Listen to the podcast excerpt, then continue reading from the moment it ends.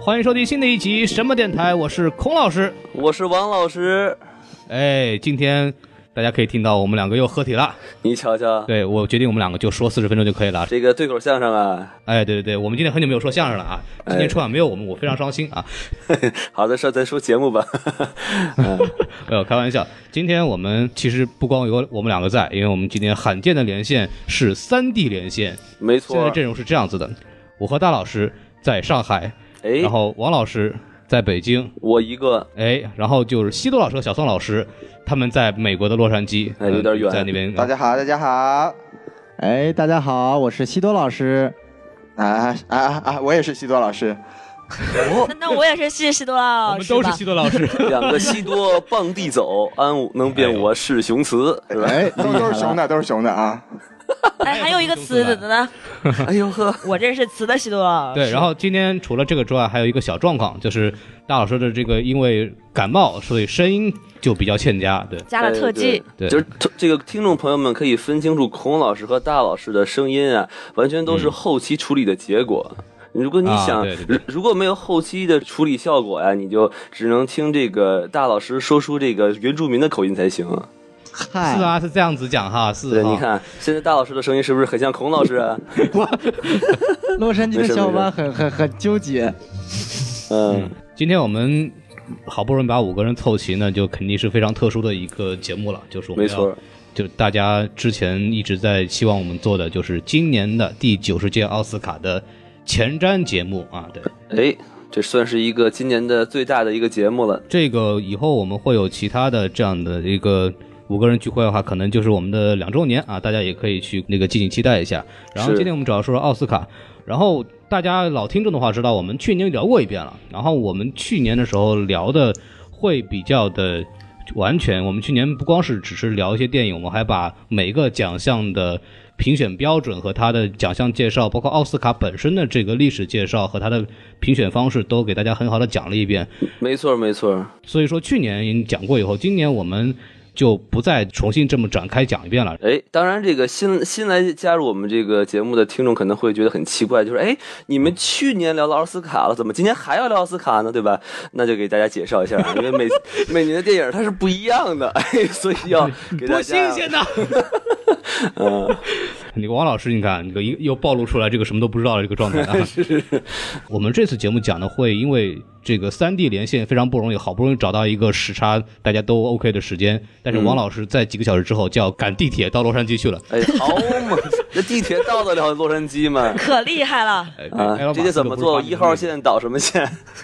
对，导营养快线就能到是吧？一号线坐到公主坟。啊，那就死在那儿了是吧？没有没有，嗯就是就王老师一会儿要赶飞机回洛杉矶，所以说我们今天会讲的会比较的压缩，主要重点的讲，重点会讨论到具体电影的一些讨论，背景知识东西我们会聊的比较少，所以说给大家先说一下。然后我们今天主要会聊其中的十个奖项。呃，分别是女配、男配、女主、男主、导演、改编剧本、摄影、剪辑、视觉效果、原创剧本、美术设计、动画长片、原创配乐、原创歌曲和最佳影片。你数数这是十个吗？嗯这这第一个节目叫报奖项是吧？表演者对对对，孔维进，非常好。嗯、然后这个技术奖部分我们就不太聊了，因为首先我们本身也没有技术出身，然后具体的一些谁说没有技术出身？技术出身在这儿呢。啊，那个小宋老师作为哎这个水，我也是学技术的呀，我这个 IT 技术可厉害了。你是那是是什么技术？挖掘机技术哪家强？先重启山东找蓝翔。对，我学山东的。我学这技术啊，我是。王老师北大青鸟的嘛？青鸟的像话吗？也是 CS 嘛，对不对？也对啊。呃，就说回来，就是技术奖项的定义和概念、评选方式，我们还是大家去听我们上一次上一届的奥斯卡的这个预测。好，然后还有一个，除此之外，还有一个小的一个那个消息，就是三月五号的早上，北京时间的奥斯卡颁奖礼的那个时段，孔老师和大老师会在喜马拉雅 FM 音频直播奥斯卡颁奖礼啊，然后大家也可以去留意一下，到时候可以去关注收听一下。还有就是我们三块广告牌，三月三号我会在美琪大戏院做这个映后交流的这个主持，然后大家。现在还有一些票，但是你票已经卖的差不多了。如果大家还有什么上海的观众，如果想去看的话，去那个扫描我们的微信公众号，然后去搜寻相关的信息就可以了。然后我们就可以开始正式聊我们的电影了。哎，这个细心的听众已经可以发现了，这是孔老师自己的这个活动，还要自己来报，可见我们这个还电台还是需要大家的帮助啊。所以这个节目大家听完之后，请大家多多打赏啊，哎不要让我们在船上做没有没有排面的事情，对不对？对对，还有，哎呀，王老师这个指桑骂槐的技术啊。嗯，然后那个还有我们的微信公众号啊，S M F M 二零一六，大家一定要去关注一下，因为很多人说听不到我们节目结束啊。对，开头先说一遍啊，S M F M 二零一六，然后我们现在开始正式聊这个具体的奖项。好然后我们第一个奖项，按照我们的流程呢，就是我们的最佳女配。对，所有的奖项会由我来统一报一下提名的名单。哎，厉害了，嗯然后首先最佳女配的提名，第一是玛丽布莱基啊，《泥土之界》；艾丽森詹妮，我花样女王就是演的他妈是吧？莱斯利曼威尔，魅影冯将他姐，然后老李梅特卡夫，伯特小姐他妈。所以说，好嘛，说了一家子，还俩妈，哎对，还有最后一个那个奥克塔维亚斯宾瑟，《水形物语》她闺蜜。其实这是听了我们《水晶物语》那期的这个听众朋友，应该应该会知道，这是宋老师说的这个章鱼姐是吧？对，提名报完以后，让我们五位主播，然后来相继的说一下我们最喜欢的那个提名人选吧。然后我们让大老师先说。嗯，好，让我先说，这个是体现了奥斯卡一贯的传统啊，照顾残障人士。哎，和等会儿，我以为 我以为您是什么电台的梅姨呢？什么声音残疾是吧？哎，大老师属于少数民族了，少数民族优先了。对我我都占全了嘛，是吧？有色有色人有色人种，我的妈呀！残障人士还是女性，哇，真的是还是是少数族裔。对对对，占全了。所以我先说啊，哎我们这个节目就是多么政治正确是吧？女配的这个五个提名电影，我有一部《泥土之界》没有看，所以说这个就没法说。那在剩下四部电影里面呢，我最喜欢的是这个艾丽森·詹妮，就是那个老娘是谭雅他妈。嗯嗯、我觉得好的是，就是说这个人物表现的非常有爆发力，而且是啊静中带动的那种，因为他大部分的角色塑造是在这个访谈中的沙发上，他是模拟这个访谈的这个形形式出现。伪纪录片。伪纪录片，然后他的表情细节非常丰富。那么回到影片真实的这个拍摄当中呢，他的很多动作也是非常有这个表现力的。嗯比如说他去贿赂这个专门让他骂他女儿的那个人。嗯还有比如说，呃，最喜欢的一场戏是谭雅已经已经是吧众矢之的了，然后在这个媒体面前，他进到这个谭雅的屋子里说，对，我跟你是吧和解，然后其实还暗藏了一个杀机。我觉得他对这个人物细节、情绪的把握非常的精准。嗯，为什么这么说？就是说那个录音的那一场戏，对，一开始的时候，因为他这个情节套路反套路嘛，我们会以为说，哎，这个妈妈好像真的要跟谭雅和解了，嗯，然后我们会觉得说，啊，那应该就是一个皆大欢喜的结局吧。对，结果没有想到，他这个手往兜里一揣，嗯就透露了，其实他还是有留着一手，他要录音，把自己的女儿卖给媒体这一场、这一说的。所以我觉得他这个东西，他的细节捕捉的很好。他应该是卖给警察吧，就是，呃，因为他没有一直没有一个具体的，对对，一直没有具体承认说到底是谁做的这件事儿嘛。就是我觉得他在这个方面的，而且他的眼神其实有透露出来的意思是说，我前面在跟女儿和解这些话，嗯不管是出于我的真心还是半真心，其实其实我是有意图想要跟他和解的，但是我在挣扎，我到底是选择说我要去出卖这个信息。还是说我站在女儿这一边，嗯这个这一点上，我觉得在表现一个母亲的挣扎和这个人物的复杂性上，他选他做的非常好。对，而且同时那个罗比的当时的反应也做得非常非常好。对，这场这场对手戏非常精。彩，但是就是比较可惜的一点在于，就是说由于剧本的锅，嗯这个老妈的戏在这个《老娘是谭雅》这部电影里面后半程可能有点消失。呃他不里边就说了嘛，到这儿我的戏本就结束了。对，他还有个官方吐槽，所以这个还挺有意思的。那基本上，呃，最喜欢的女配就先说到这儿吧。嗯，好，那么小宋老师，哎呀，我基本跟大老师观点一样的。同样的，我《泥啊是吗土之界》也没有看，这个叫玛丽布莱基的根本就不知道她是谁，也不知道她演了那个是谁。然后呢，这个我也在另外四部里面呢，最喜欢艾丽森·詹妮演的这个今年好莱坞三大亲妈中最尖酸刻薄、恶毒的一位。好，我就这么过了。下面有请西多老师。哇，小宋老师好神速，就是快。我我我我还想问一下，今年好莱坞三大亲妈是哪三大呢？三大亲妈分为博德小姐他妈、小丑女他妈以及三块广告牌他妈。啊，我去老西斯麦克都不懂啊，各种妈是吗？哎，那个，哎，终于等到这么久，终终于可以说话了啊！太好了。首先我出场当然是要装一波逼了，就是泥土之界我是看了的，哈哈哈哈。哇，哇，厉害了！厉害了，装逼结束了了不起啊，来装逼结束了。那这个啊、其实我跟两位老师的意见并没有很大的区别，就是艾丽森·詹妮这个角色确实在这个老娘是谭雅他妈啊、这里面，她这个他妈的角色确实演的还是挺挺他妈的不错的。然后呃，但是呢，其实我个人。心里最喜欢的，我其实是更喜欢这个伯德小姐的妈妈，就是这个老李梅特卡夫演的这个妈妈，因为我觉得嗯，对，就是鸟他妈。对我觉得鸟他妈这个跟这个谭雅他妈呢，这个区别是什么？就是谭雅他妈的情感，其实在整部电影里面是比较一致的，就是他一直对谭雅是有一种。呃，缺乏那种真正的母爱，而是一种非常严厉的这种打骂、激励的这这么一个一个形象存在。但是这个鸟他妈呢，我觉得鸟他妈的情绪更复杂一点，他是有一种 这怎么听像骂人？我觉得 我我觉得，我觉得这个最佳女配这个这个奖真是特特别不好，我们就一直在这讲脏话，我们就不用鸟他妈，我们就叫鸟妈。啊，行，鸟妈，哎，鸟妈这样好多了。对，鸟妈呢，她的情感更复杂一点，就是她既有那种对女儿恨铁不成钢的情感，但就是说有一种我我很爱你，但是我不够喜欢你的那种表现在。这个是我觉得他这个表现的层次比艾丽森·詹妮要更丰富一些。然后在演技时刻上，他当然也不缺，因为他在最后那个开车离开机场的那场戏，确实还是很动人的。这个是我我自己的观点。但是从这个前前期的表现来看吧，这个詹妮拿奖的可能性应该还是更大的。好，我也说完了。哦，对，好，非常棒。然后你到我了是吧？呃然后我最喜欢的其实还是艾丽森·詹妮。对，理由其实跟大老师差不多，然后我就不那个什么多说了。到我了啊！我这个很惭愧啊，这个五个电影我只看了其中两个，但其实对于王老师来说已经很不容易了呢。哎，真的呢。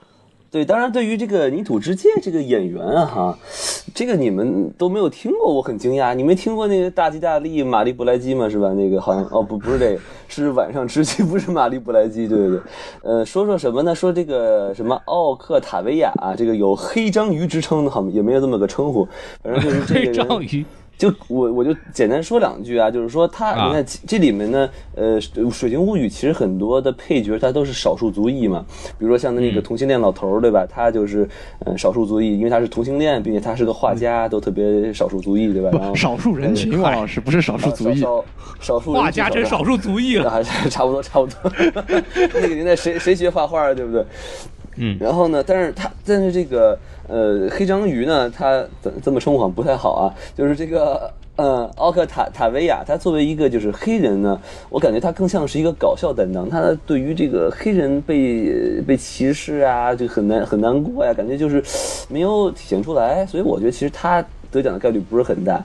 然后我其实个人还是喜欢就是那个鸟鸟妈啊，老李，老李这人，啊不是 老李这个好奇怪，怎么叫更奇怪了，就是亮剑看多了，呃，老李啊，老 老李，呃，梅特老赵也不错啊，就是就是这个鸟鸟妈妈呀，就是她，我觉得她能表现出就是那种又爱女儿，但是又对女儿有一些就是不太理解这种纠结的东西，表现得特别淋漓尽致，然后也让我很有共鸣感。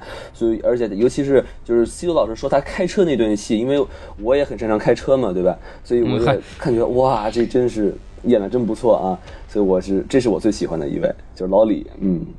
可是王老师跟老李不同的地方在于，王老师的车速比较快，啊，哎老李他开的慢。要是王老师在开车啊，鸟小姐一开车门那就死过去了。王老师开的那是黄车吧？就是老李开的车有可能是驶向幼儿园的，王老师开的车绝对不可能驶向幼儿园的。对对，王老师这个车半路上就给警察给截下来了啊。哎，好，那么我们就说完了是吗？然后我们来开始说说最不喜欢的这个这个路数吧。然后还是让大老师来先说好吗？哎，好哎，还是我先说。嗯，那个刚刚王老师提到了，就是他不喜欢这个《水形物语》里面这个奥克塔维亚斯宾塞。哎，巧了，我也不喜欢他。那你瞧瞧，你看为什么呢？因为他比我还黑。啊，你还对哦，这是主要的嫉妒的原因啊哎，。是他不能比我黑，不是，其实主要是这样子啊，就是谈不上说不喜欢，啊而是说这个角色确实没有什么记忆点，对他没有任何的让你觉得说作为一个配角他有出彩的时刻，嗯，哎他就像王老师说的一样，只是一个非常普通的搞笑担当，对加上一点小助攻，嗯然后就没有其他的更多的个性了。如果有的话，那也是剧本需要政治正确所赋予他的。嗯所以我觉得在这个人物塑造上，他嗯，首先剧本本身没有出彩的地方，其次他的表演也是非常一水儿的，跟他在《The Help》里面，嗯跟他在去年的我非常不喜欢的那部《隐藏人物》里面的表现几乎是一样的。对，在表演上没有什么技巧上的突破，然后也没有什么让人耳目一新的东西，嗯所以说我觉得他是这个东西属于我不太喜欢的吧，或者说印象不深的一个是这样。OK，然后那个小宋老师，哎呀，很巧啊，我跟大老师观点又基本一致呢，怎么办呢？你看看，呃，主要是吧，这个通过吧。嗨，让我说吧。首先，这个主要是那个没法说一点，就是土泥土之界确实没有看，所以也不知道这个玛丽布莱基晚上吃鸡鸡，不是晚上吃鸡到底到底不是不是不是不一样，晚上吃口爆的事儿啊。呃，晚上吃鸡的这个人呢，到底表演怎么样？所以我不评论。但是其他三位呢，我觉得奥克塔维亚对我来说并不是我最不喜欢的，但是确实是一位对我就是印象最不深刻的一位。不管是这个鸟妈老李，还是这个魅影裁缝的姐，还是花样女王她妈，都给我一种呃，就是那种她能够在她的人物里把她的形象给树立起来了。但作为奥克塔维亚斯宾瑟这个黑章鱼吧，或者叫黑珍珠吧，我们的黑珍珠好听一点吧。黑珍珠这个人物呢，毕竟这个人物他是拿过奥斯卡最佳。最佳女配的这个角角色的获奖的，所以说她在这部里面过于一个形式化、标准化的一个表演，让我觉得她没有在这个角色中一个很大的突破，甚至觉得说她是怎么他们能够通过《水形物语》这部片子拿到奥斯卡最佳女配提名的呢？这反而是让我觉得一个比较诧异的一点。嗯，然后那个西多老师，哎，你们就这样对小宋老师的观点没有一点评价吗？讲真的好吗？我表示没有，我表示完全同意。啊，顶楼主是完全说了我想？说的话。哎，鉴于小宋老师同意我的观点，那我也同意一下他的观点吧。王老师，你也必须得同意一下，否则你不合群。你们都太和谐了，给给给那个宋老师一个中国赞。哎，好，你们都太和谐了。就我可以负责任的告诉你们，你们最不喜欢斯宾塞是因为你们没有看《泥土之界》。这个玛丽布莱基在《泥土之界》里面演的也是一个妈。然后啊她跟她也是一个黑人，她也是一个妈，所以她这里面是有两个黑妈，有两个白妈，两个哎黑妈，是吧？然后、不那个哦黑还有个白姐猫警长啊什么鬼？斯宾塞不是妈？然后呢？哦不是黑猫警长，是黑猫警长的。对然后玛丽布莱基玛玛丽布莱基这个演员其实蛮有趣的，她是她还是一个歌手，她今年有两项提名，最佳原创歌曲里面有一个是她作词的，这个这么屌？对，特别有意思。但是他他的演他演的这个角色的问题呢，才是刚才大老师说的最大的问题，就是他真的没有任何的记忆点。这个我也就不多说了，等各位去看完，如果有机会看《泥土之界》的话，就是可以看完之后再跟我讨论这个问题。但是我最不喜欢的，真的就是布莱基这个角色。然后我也稍微说两句斯宾塞吧，就斯宾塞，其实我觉得刚才大家批对他的批判吧，就有一点点偏颇，就是其实，在这一部电影，在《水星物语》里面，他还是有一点点记忆点的，就是他最后在跟这个山农的角色对峙的那场戏，其实我觉得他演的还不错。但是他这个角色最大的问题是什么？就刚才两位老师也说了，就是他现在已经是这个黑人胖黑胖女配角的里面的梅丽尔斯特里普了，就是他可以用 我们哎从现在开始黑梅姨了吗？我还以为要等一会儿呢。没到女主那儿了。他可以我都已经准备好了，四十米大刀都拿出来了。后的后的，他可以用同样一个人设，连续几年不停不停的拿最佳女配的提名，这个我觉得是嗯奥斯卡学院的一个耻辱。那么这个当然 这不这不是他的锅啊，这不是他的锅，这是奥斯卡的锅。这个，所以我不是黑他，我是洗白他，但是我黑奥斯卡。这个哎哎哎没医什么没医什么的，一会儿我们再说。一个黑人怎么能够洗白呢？你这是种族歧视。因为你是迈克尔·杰克逊吗，同志？是太不像话了我是我是我错了，是我错了，我走，我走好吗？西多老师，交给孔老师老师，一看就看过那个国国内那个洗衣粉广洗衣粉广告那个。啊，好，孔老师交给你了。啊，对，是这样，就是到我说了是吧？就我我几乎完全同意之前所有老师的意见，就是这个章鱼姐。你知道我的问题也就是跟他们说的一样的嘛。问题就是，如果能到提名，就是说不是说她演的不好，而是说她演的就是四平八稳，没有任何的 值得他是有任何突破的地方，就完全演的就是他一贯极为擅长演的这么一个角色形式。哎，其实我想打断一下，就是刚刚说到这个斯宾塞的这个角色没有任何记忆点，我刚刚想起来，其实还是有一个记忆点的。啊他有一句非常经典的台词什么：“好，哦，啊 我觉得这个还是很有记忆点的。嗯，还有一个包袱是吧？嗯，可 可以可以了，嗯，就大老师要开车了嗯开不动，开不动，今天太累了。啊。好，大老师刚刚是吧？太累了，嗯，部长，嗯，哎不是哎，，就是那个是，就说到这儿，因为我的观点跟其他人都差不多，就还是觉得就是演的四平八稳，但是没有什么突破，所以说我觉得他配不上这个提名。然后王老师，你要不要再补充一下？我就我就补充一个观点啊，就是说你哎你说如果你想想象一下，就是去年的这个奥斯卡的女配哈，就是比如说像这个提名的人，就觉得海边恩的曼彻斯特这个米歇尔对吧？然后雄狮的尼可基德曼，然后呢这还有其他几还有这个分离的那个获奖的就是分离那个女黑人们，就是那种。就是她的角色都是很有爆发力的，然后很有感染力的那种。就虽然她是一个配角，但是你能记住这个人。然后呢，嗯但是总会有一个陪跑的这个黑章鱼，然后你就觉得哎很有意思。然后我们我非常想看明年是不是还有他。说完了，加油加油加油啊！然后我们有遗珠嘛？大家想聊吗？感觉并没有没有，但是孔老师这只那个，他不是其实，其实我有一个，我有一个稍微想提一下的人，就是《大病》里面的霍利·亨特，就是哦也是一个妈，她演的是这个《大病》里面女主角的妈，但是我觉得她其实比斯宾塞和布莱基演的都要好非常多。那至于他为什么没有拿提名呢？可能是因为今年真的太多妈了吧，太多白妈了，所以霍利·亨特作为一个好像拿过奥斯卡最佳女主的演员就被排出去了，这个我觉得还蛮可惜的。啊，对，我突然也想到了，因为但是我觉得霍利·亨特演的妈就可能比较还是模式化一点，她就是对一个女儿。我觉得霍利·亨特的妈的为什么能够成功，更多的是她的剧本给她妈设置的好一点。霍利·亨特本身可能演的并没有太出色吧，可能这么说，或者也像谢老师说的，确实今年的妈太多了，可能需要给一点非妈的存在，比如说闺蜜啊，然后不同的肤色的人啊，对不对？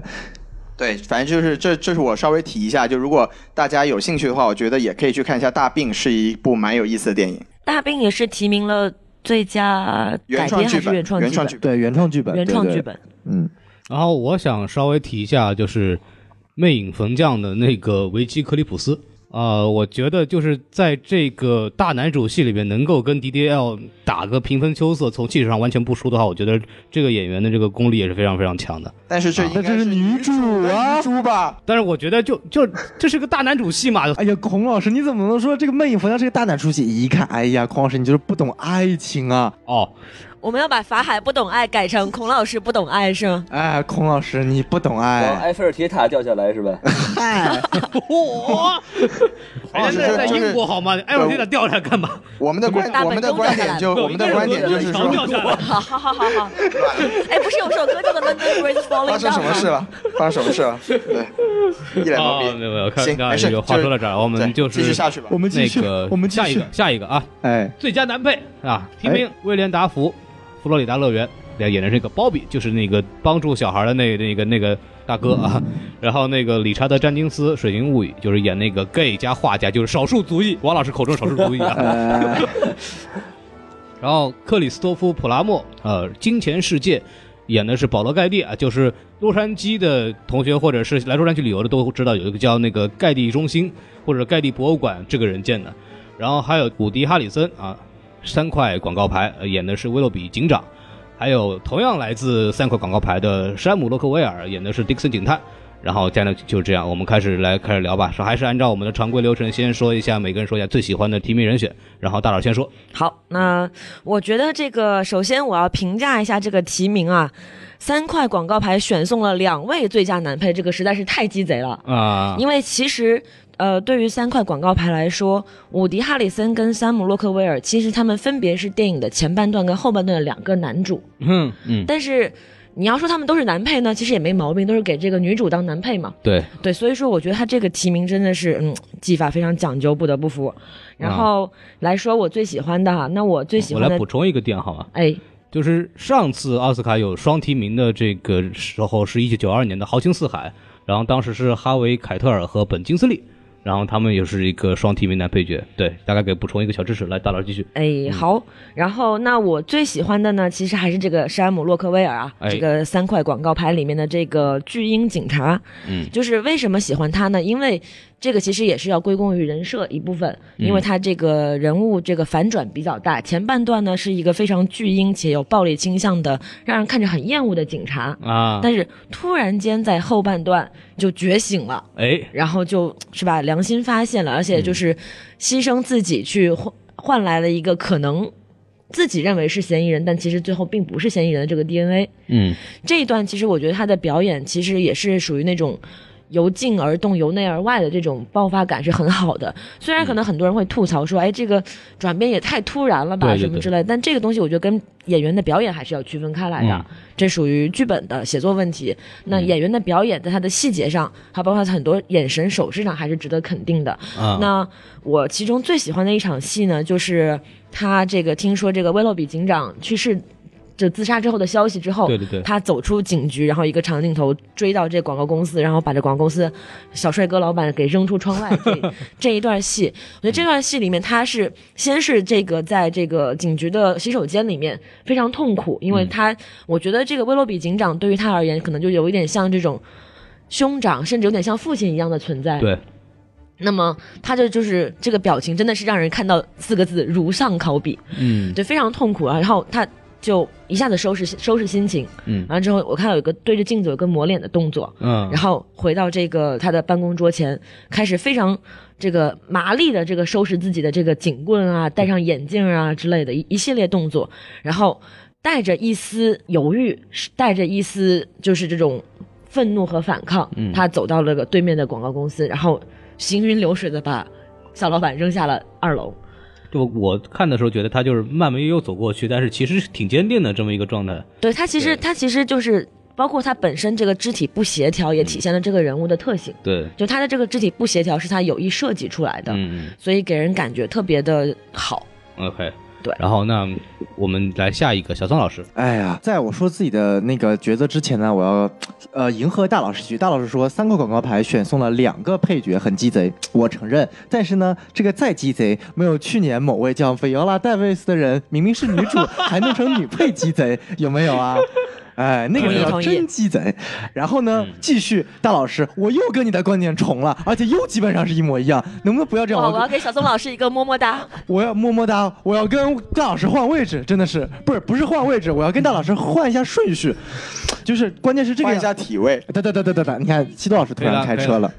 嗯关键是这个样子的，就是我们来一步一步分析吧。这个的理查德·詹金斯他在《水星物语》里面的一个角色，我感个人感觉啊，就是完全是基本上是依附于女主的一个存在，自己并没有一个过于，就以我观点看来，自己没有并并没有一个过于突出的把这个人物体现的很立体。尽管有一场戏说他作为一个同性恋的画家，在那个餐厅里跟那个小哥之间的一场戏，但我更觉得他是服务于整个篇章的一种氛围，而并不是对整个人物有个更深的剖析。所以我觉得理查德·詹金斯演的这么一个呃少数族裔啊，并没有太让我觉得惊艳。然后同样，《金钱世界》里的克里斯托弗·普拉默，这也是老戏骨啦，然后而且是临时时尚上阵，我们替换上我们这个敬爱的凯文·史派西，对不对？那我就，哎，这毕竟是我曾经最爱的演员之一嘛，对吧？可惜了，哎，小宋曾经最想睡的男演员，哎哎哎哎，此处哎点点播一首《凉凉》，送给凯文·史派西。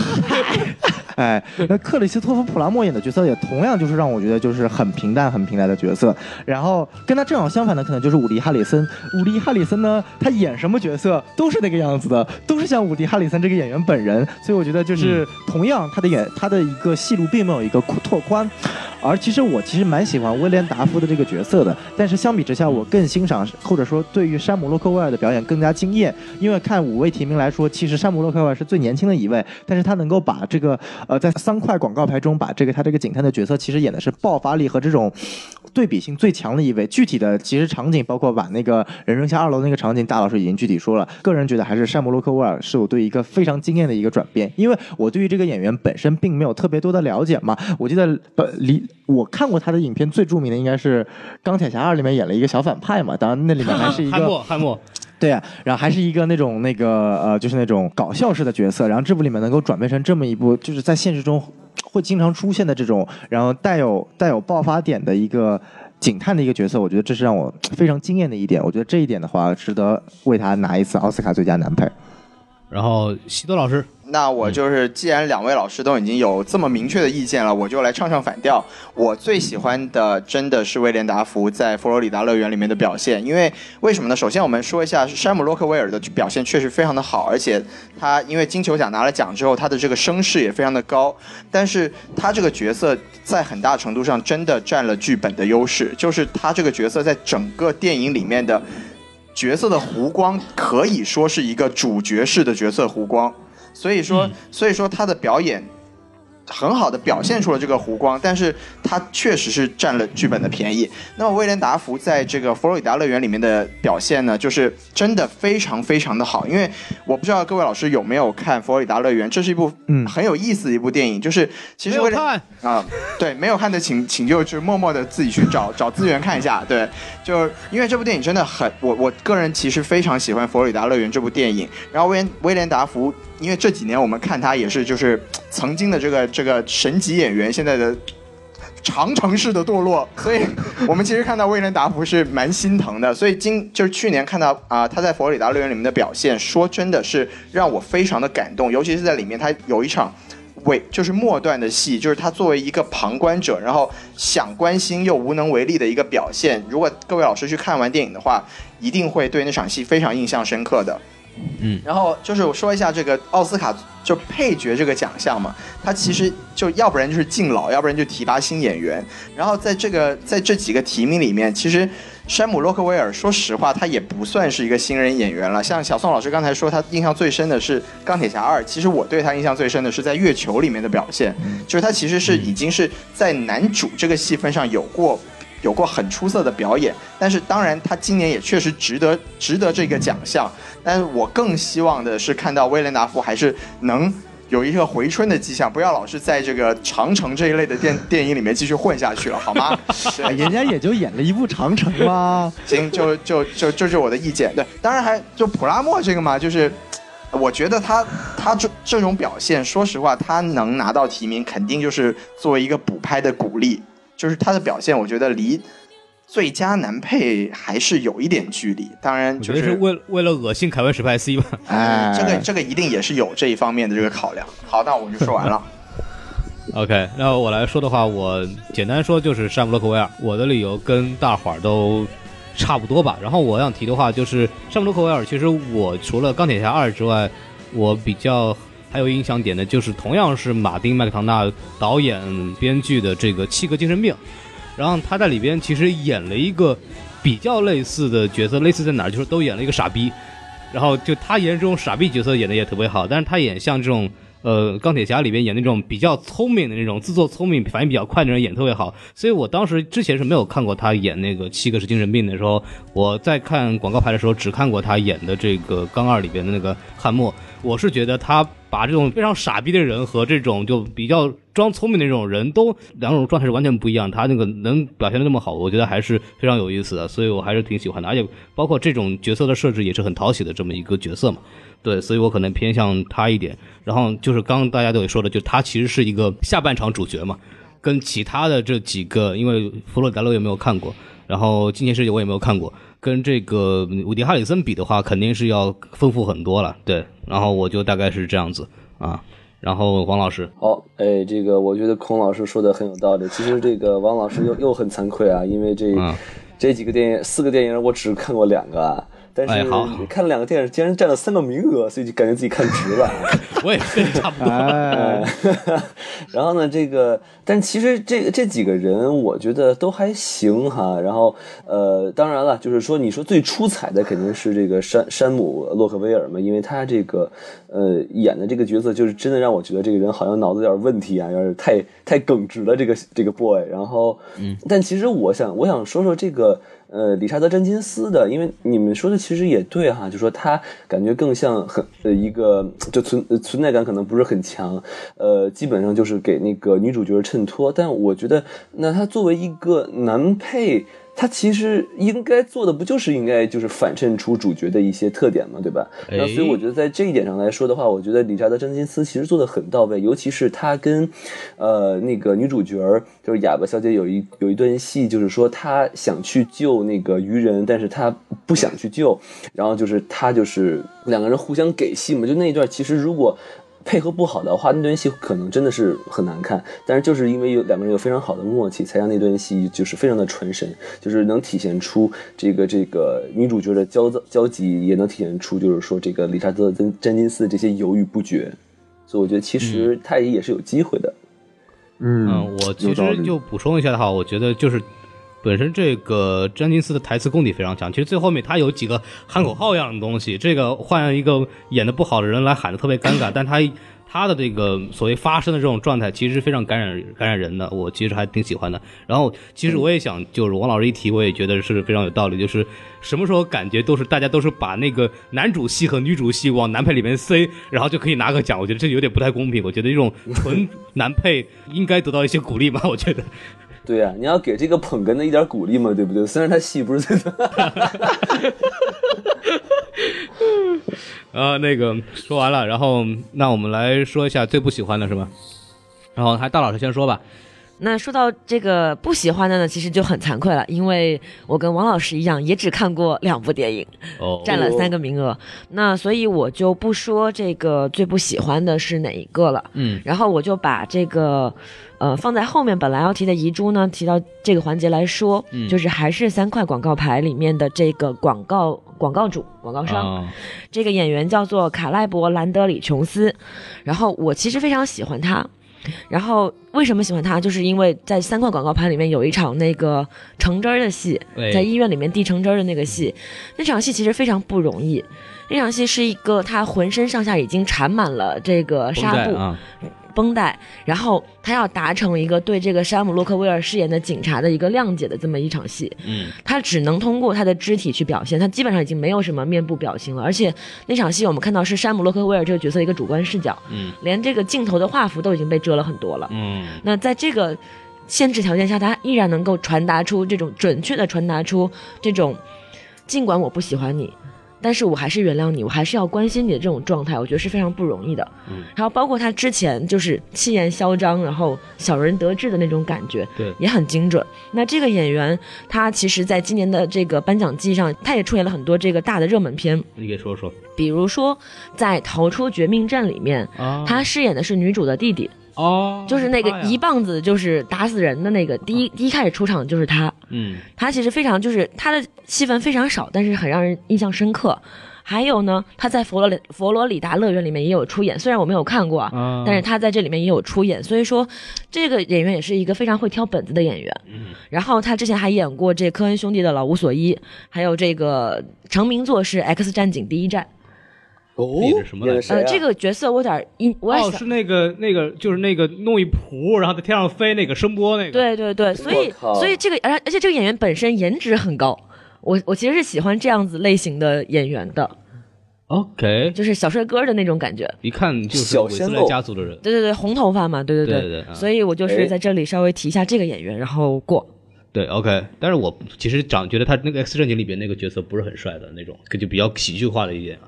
对，然后我那个过，然后来那个小宋老师，我呀，我觉得最不喜欢的可能还是就不能这次不能说最不喜欢，就就觉得是最让我失望的，可能还是伍迪·哈里森吧。就我觉得他就是依然没有突破他这个角色的一个光环，因为伍迪·哈里森，你第一次看他很容易被他这个演员所吸引，因为他演的实在是太。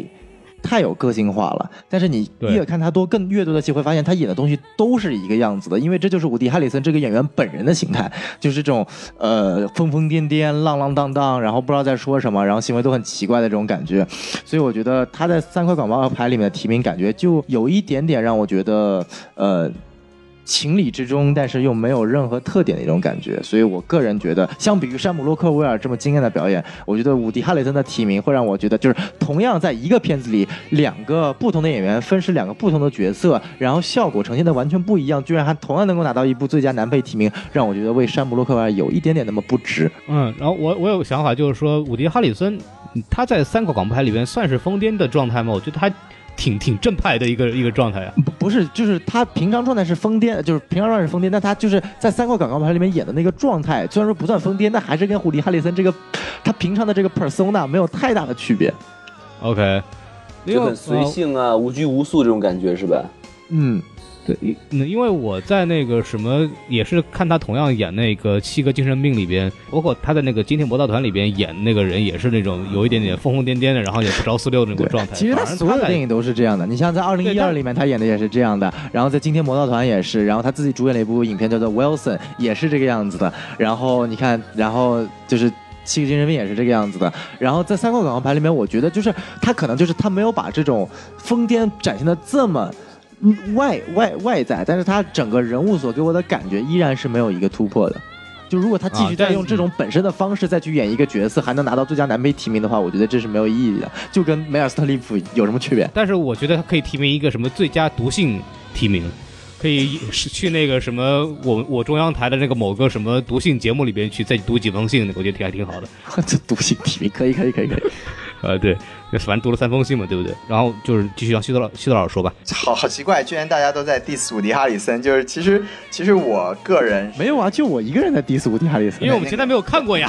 对，因为因为 孔老师孔老师复议你了嘛，就没有我这个就是简单表达一下自己的不一样的观点，就我觉得每个一个演员他演谁都有自己的影子，这并没有什么错。而且伍迪哈里森，我自己觉得就是去年的我印象最深的他的两部电影《三块广告牌》和他在。啊、星球崛起》里面的表现其实是相差是很大的，所以我、嗯我个人是觉得他在三块广告牌里面的表现其实非常的不错。当然，这个就是也是个人的观点。那其实要讲到最不喜欢的话，这一次我真的没有哪一个是真的特别不喜欢的。我觉得几位演员的表现都挺不错的。刚才刚才王老师提到了理查德·詹金斯，就我觉得王老师有个观点特别好，就是其实配角很多时候他就是一个啊、剧情需要的角色，他就是在衬托主角和推动剧情的这个作用里面，他能起到他的这个起到他的作用就可以了。然后理查德·詹金斯这个演员，首先他他也是个老戏骨嘛，然后。这个导演德尔托罗他在采访里面提到过说，其实这个演员很神奇，就是你不用给他讲戏，他你给他讲你你让他演一段戏之后，他会几条给你不一样、完全不一样的东西，然后你可以在其其中做出选择。嗯我觉得这个是可能是他这次能拿到提名的一个很重要的原因吧。就我们都知道，我们一会儿可能会说一下为什么山农没有拿到，就是这是这也是件很很神奇的事情。然后那我就顺便说一下。这一届的遗珠吧，就我觉得本届男配最大的遗珠应该就是凯文·史派西了。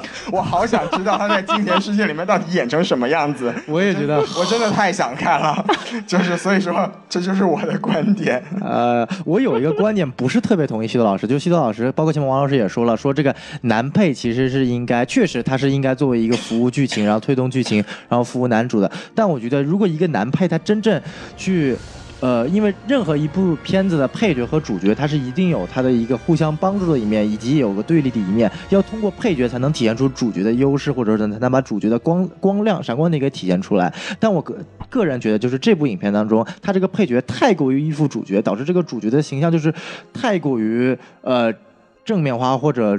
主观化让我觉得没有任何的一个对比度。你比如说像《达拉斯买家俱乐部》里面，为什么莱托的表演能够拿到配角？因为他不仅是他不仅仅只是于服务于主角，而是他能把自己的这个角色做的立体化，做的做的能够传神。然后再比如说呃，蝙蝠侠黑暗骑士里面的小丑，所以我个人觉得就是说，还是让我觉得差那么一点点气。理查德·詹金斯的演技绝对是够的，但是就像西多老师前面说的，他能够演出来不同的感觉。但我个人觉得这可能。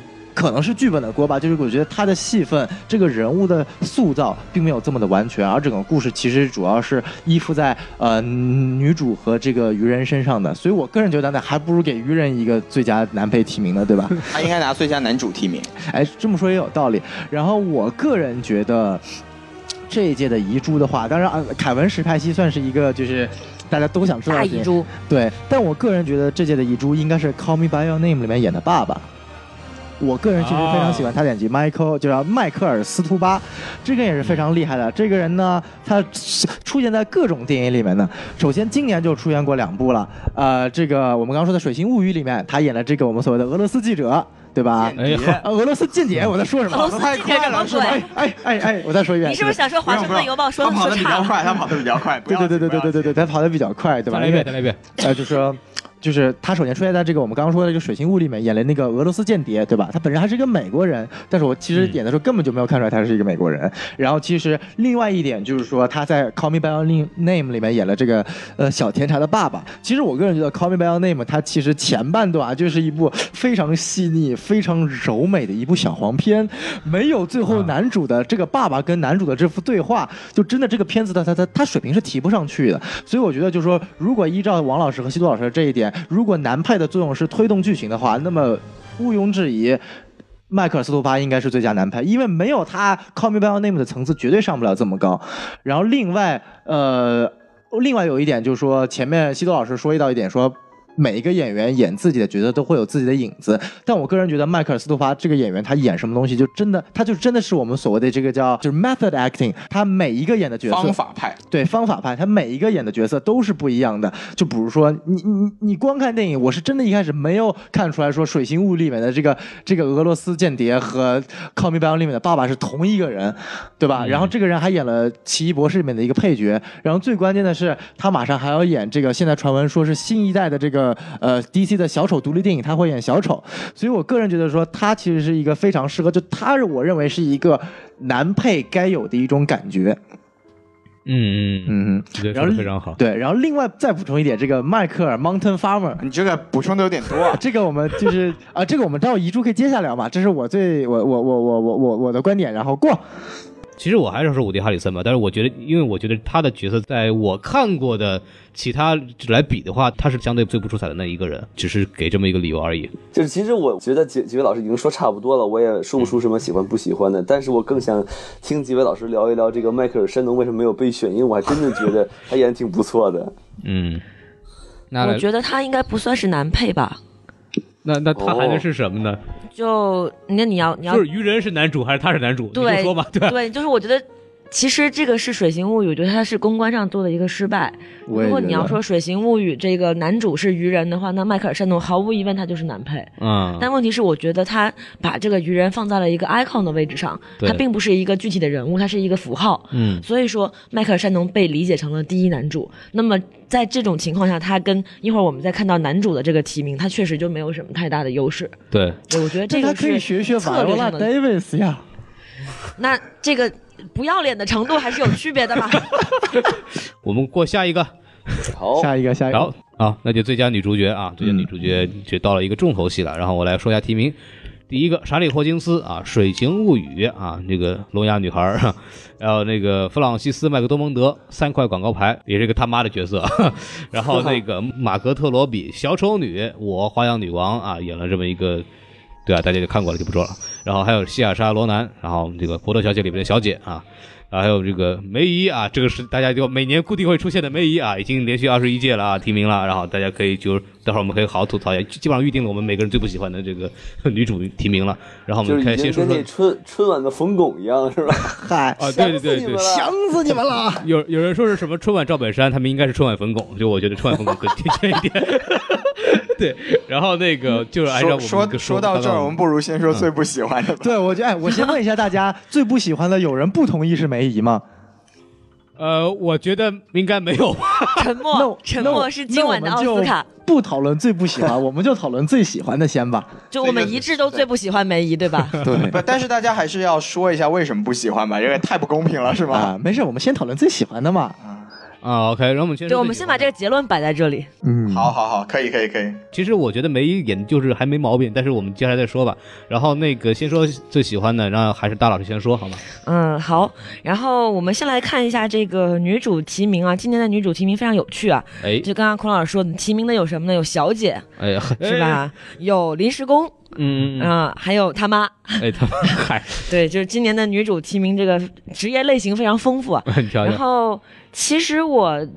我承认，就是牛逼，真的是最牛逼的是这个弗兰西斯·麦克多蒙德。我觉得大家应该也都是比较一致的，同意这个三块广告牌里面的女主确实很牛逼。对这个爆发力与柔情并存，无缝衔接这种情绪非常厉害。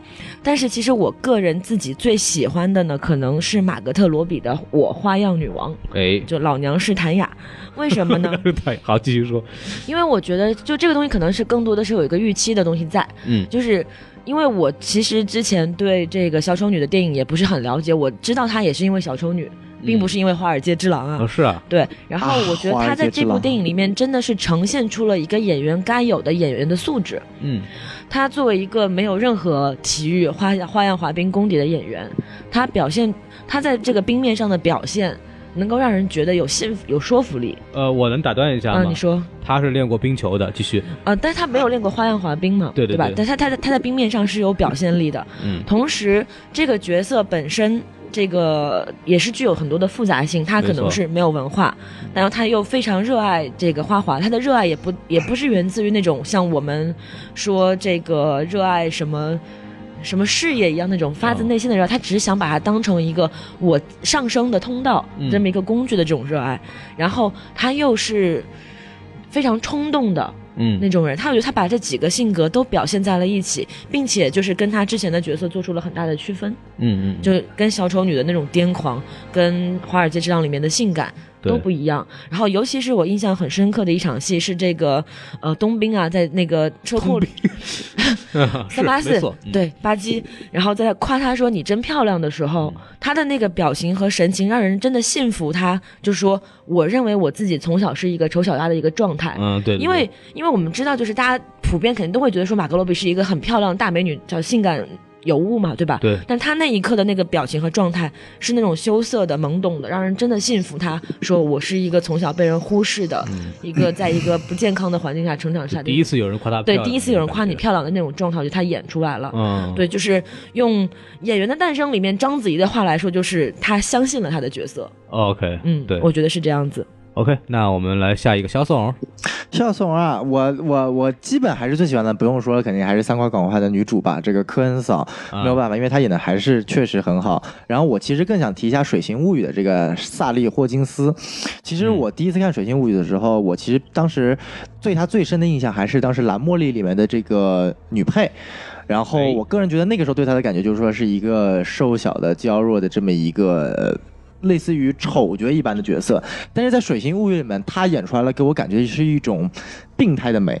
因为我聊《水形物语》的那期，我也说过，就说我到后面会觉得我。就是他长成那副样子，我真的会觉得他。什么叫那副样子？你说清楚。就是，哎呀，这个我我我是在夸他，就知道吗？就是我真的就被他这个角色所迷上了，我不知道是为什么，就可能真的是托罗叔指导有方，对吧？让他，但可能是他自己的领悟力也高，因为我觉得这个演员他也是影，等于说是在影坛混了很多年嘛，然后。理论上来说，最大的奖项应该还是蓝茉莉的这个最佳女配提名，最后应该没获奖吧？我记得是最佳女配提名。但是这部里面的话，她能够到达一部女主的地位，并且能把这么一个啊、内心孤独，然后渴望寻求爱情和依靠，然后并且能跟跟愚人经历过这么一段感情，然后甚至我其实非常喜欢她那一段黑白默片那段歌舞，所以我觉得莎莉霍金斯是把这种内心孤独的，然后又渴望，呃。拥拥抱和渴望依靠的这种人物表现得非非常好，然后另外我可以说一下这个博德小姐，这个希尔莎罗南，希尔莎罗南呢，大家没有人说她演的不好，因为为什么？因为她把我们年少时候最青葱那一段的少女的心态演得非常是淋漓尽致。你的青葱少女心态，就是我们的少女，心态我们的，我们的，我们知道了一些没有就你不得了的少女心态事情。啊，对我我其实也有一颗少女心了，对不对？哎，好，这段你还是不要播了吧。我身边坐了一个粉红色的小宋老师，哎呦我的天哪！就是老师菊花一紧，我好因为我我菊花一紧吧。聊聊聊聊聊播的内容好不好？哎，跟鸟小姐，来聊一继续下鸟吧继续，。我们继续来聊一下小宋老师的鸟。哎，好，这个鸟小姐啊，我觉得，鸟，它又黑又小。呀，哎呀呀呀呀呀呀呀！你看这个蛋，它啊不错不错，这个这个乒乓球啊，是吧？光是你有毒。我想说，就是这个鸟小姐，她的角色的塑造更多，我来自于可能对于我来说，我仔细回想，更多来自于她的剧本的细腻，而并不是来自于希尔莎，因为希尔莎罗南她本身的表演。呃，可以说是细腻，但并不是说让我觉得她的演技有多么的突出，因为她本身就在这个青葱岁月里面，然后去演这么一个青葱岁月的一个角色，我觉得这可能是她的一个剧本的功劳，给她很大的一个提成。但是绝对没有办法去否认她本身演技的优秀，但是我觉得绝对没有达到最佳女主的水平，但是一个非常惊艳的存在。但同时她也是年龄很小嘛，我觉得拿到最佳女主的可能性也不会特别大，所以我个人的牌还是依在那个科恩嫂身上，然后觉得萨利霍金斯可能是也有可能有一定几率获得，梅姨嘛是百分之一百没有可能的，马格特罗比和希尔莎罗南可能就是大家都有点机会嘛，但我个人觉得还是在莎莉霍金斯和科恩嫂身上会出现我们的最佳女主，我投给最佳女主应该是科恩嫂，过。好好，嗯，然后我我想我想插一句，啊就刚刚说到这个希尔莎罗南的这个伯德小姐啊，就是其实我觉得她在里面的演技并不是特别的好，呃，就是刚刚小小宋老说的很对，她是沾了这个剧本的光，人设她就是这种属于有点。些微的本色出演，因为她年纪也比较小嘛。嗯，但是她在里面有一个场景让我想起了欧阳娜娜。她的 他的她的走十年了。张老师，你这么黑人家合适吗？真的就是他在那个录取通知书还没下来的时候，在厨房里冲他妈喊的那个那那一句，我真的是那一瞬间让我仿佛觉得他欧阳娜娜附体了，就是让我觉得秒出戏。就是那个镜头之后，我对博德小姐可能就已经嗯，好吧，这个这个电影就这样。虽然说我很喜欢她，但是啊，就过吧。OK，然后那个继续的西多老师，啊、就是两位老师其实说的差不多了，我就简单的说两句。就是首先，我觉得其实科恩嫂拿奖应该是没有什么悬念的，因为首先她的是大女主戏，然后她的表演确实不错。然后罗比嘛，罗比的表演我真的也非常喜欢，但是后呃，老娘是谭雅这部电影有一个剧本上的问题，就是它后半段其实女主角的戏份其实已经很弱了，就后半段的整个故事集中在了她的那个事件上，而且事件的主角莫名其妙的转到了。一个配角身上去，所以在后半段的时候，罗比的表现其实被削弱了很多，这个是剧本对他的一个很不公平的地方，但是也没有办法。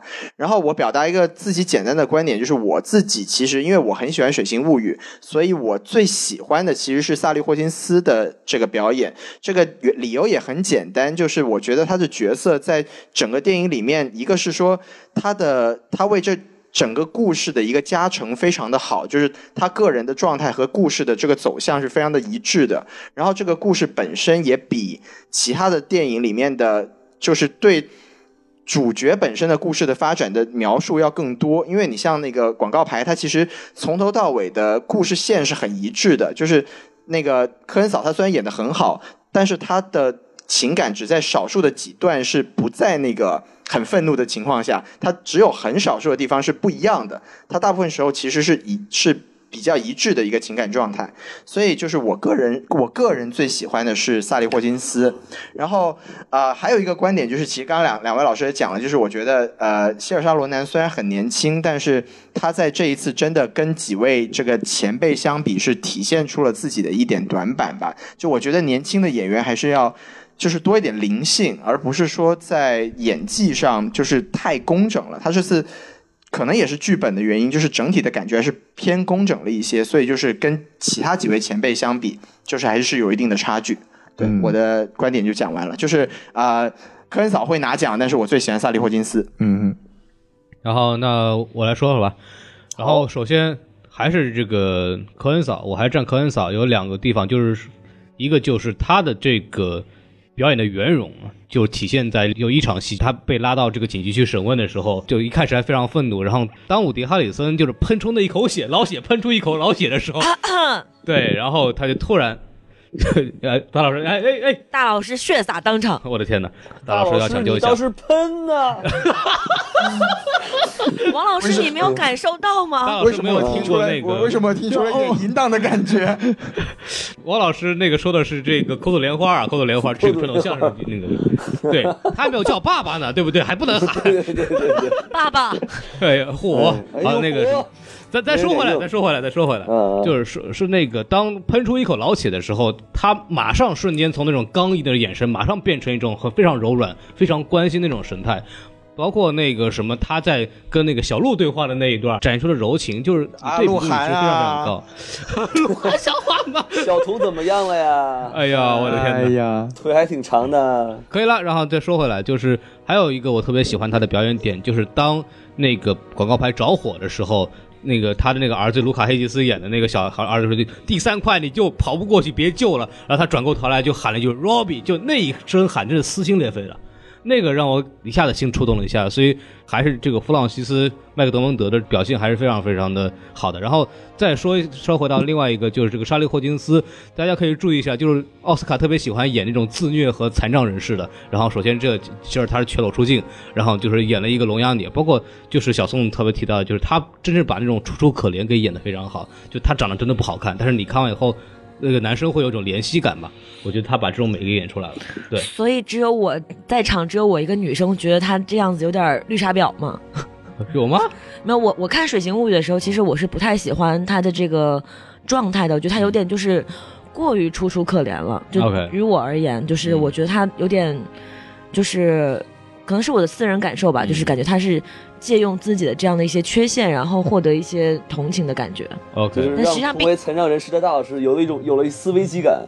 简直不敢想象大老师凭借自己的肤色经历过什么事情。对对对，作为一个这个有色人种跟残障人士，我觉得我不认同他的表演。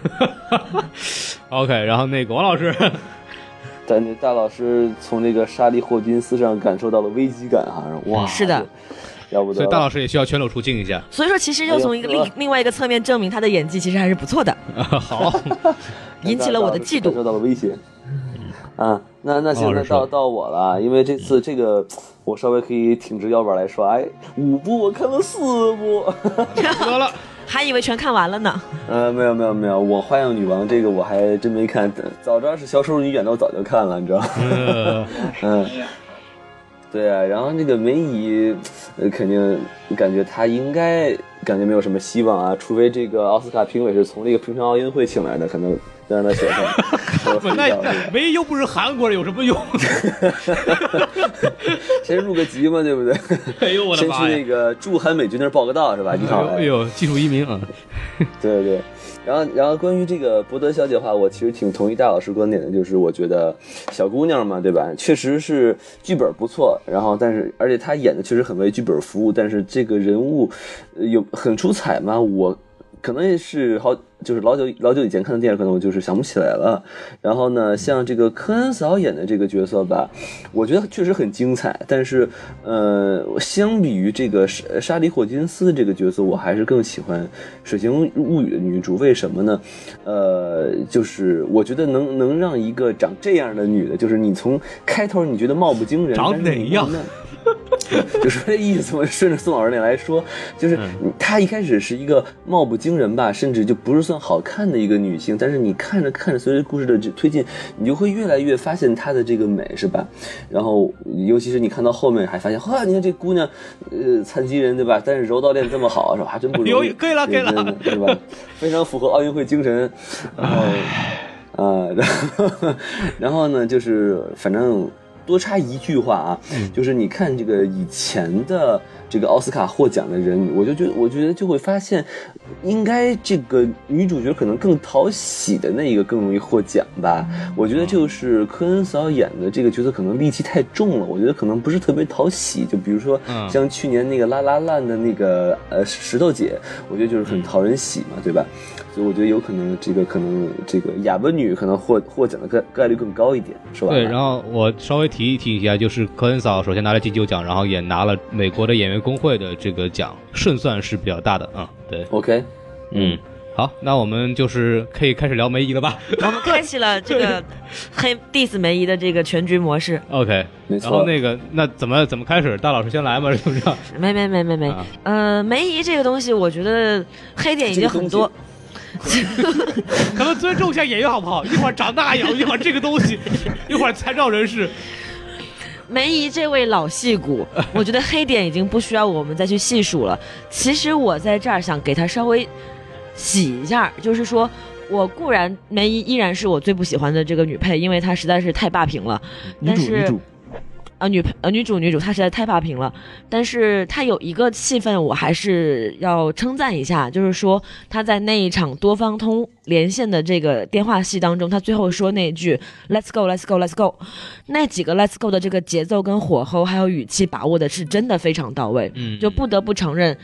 她连续提名二十几届，其实是有理由的。然后这一届总比上一届的跑调天后要有点说服力，啊所以呃，我在这里就不是特别的黑他了，但是大家只要知道我是一个没黑就可以了。嗯，然后我我稍微说一句，就是我是第一次看梅姨演戏，就虽然他提名那么多电影，我是第一次看他演戏。我看以后觉得这没毛病啊，这为什么他那么遭恨，对吧？我觉得就是他演的确实把那个就是老当益壮的老一辈艺术家的那种感觉演的非常好。老当益壮还行。对，就是 老骥伏枥，真的就你看他的时候，就感觉感觉他他是一个老老一辈艺术家，你知道吧？非常笃定的在那边，然后就那种感觉，演的没没毛病，没毛病。我第一次看我就觉得。哦，没有什么可黑的，但是他他更多黑点可能还是主要在于他时间实在太多。对，就其实就是西多老师所说的，就是他凭借那么多相似的角色、相同的演技，提名了那么多次奥斯卡，这是奥斯卡的植入。OK，然后呢，然后还有什么意见？赶紧说。我我觉得吧，这件梅姨的在在《华盛顿邮报》的演技是没有问题的，问题就是因为她的演技，我就是因为她演技的这么强这么大，她反而把整部《华盛顿邮报》的影片的一个主旨或者想要讲的东西给削弱了。她从一部讲关于新闻的一个内容，讲成了一个人个人的一个一个可以说是成长史，或者是他的一个个人的一个改变的一个过程，所以这是让我觉得特别讨厌的一点。我就觉得梅姨。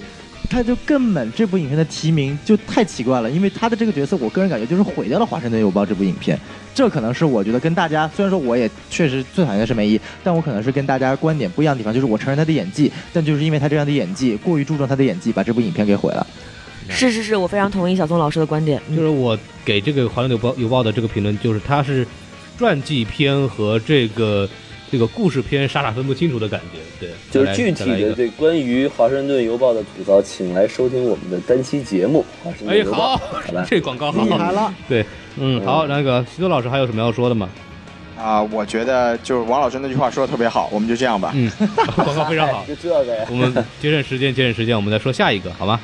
啊其实我还是想稍微提一下遗珠的问题啊、其实就是一个比较有趣的，就是今年有一个特别特别好玩的事情是，那个母亲感叹号的主演大表姐被提名了金酸梅的最佳女主，我觉得是非常不公平的，因为那部电影其实争议很大，但是大表姐的表演其实非常的好。这个如果大家有机会的话，我可以建我也建议大家去看一下，那是一部非常诡异的电影，但是我觉得大表姐的表演没没法黑，就这样。嗯，嗯嗯，而且我也很喜欢那部电影。对，然后我们下一个，下一个，到了最佳男主演了，然后我来报提名，然后您说说。首，先啊，蒂莫西·查拉梅，请以你的名字呼唤我，Call me by your name。对，哎然后第二个，然后是个丹尼尔·戴刘易斯啊，三届奥斯卡最佳男主获奖者，然后他是那个《魅影逢将》啊，然后还有第三个啊，丹尼尔·卡路亚，逃出绝命镇 Get Out，呃，第二个丹尼尔，还有丹泽尔·华盛顿，罗曼先生你好，还有这绕口令是吧？丹尼尔，丹尼尔，丹泽尔。对，还有这个终于不是单的这个加里奥德曼啊，本届的一个最大的热门，《至暗时刻》演的丘吉尔。OK，然后我们开始在真人讨论每个呃，讨论之前，我想问大家有个问题：谁看过《罗曼先生你好我看过，没有你他妈看没有过？我没有西。西，我就是装逼狂人好吗？这装个逼，然后我们先说这个每个人最喜欢的吧，然后大老师先说，还是按照这个来？这个一句话，丹尼尔戴刘易斯太有魅力了，不。好，然后 那个小宋老师已经疯了，下一个，我靠，大老师你怎么又跟我重了？我已经不想说话了，你让我缓一缓。好，小宋老师说完了。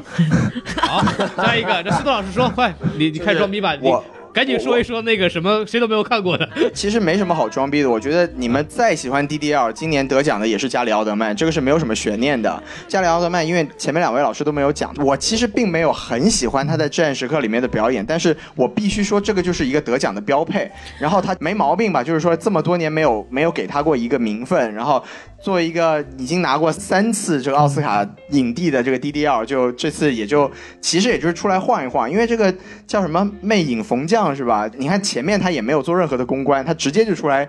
奥斯卡出来晃一下，然后说实话，这个叫什么保罗·托马斯·安德森的电影在奥斯卡一向也不怎么受待见，所以说 DDL 我觉得虽然他演的很好，但是今年的奖肯定是加里奥德曼的。同意过。嗯 OK，那我其实没什么想说的，我也过，让王老师说。王老师表示，这五个电影我一个都没有看过，悲剧啊！我的正时刻下了他们三天，现在还没下完呢。王老师可以过。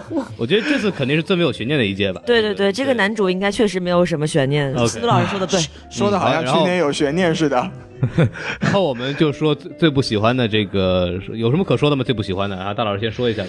嗯，没什么不喜欢的，因为毕竟没有看过《罗曼先生你好》，但是我觉得如果我看过的话，很有可能是丹泽尔华盛顿。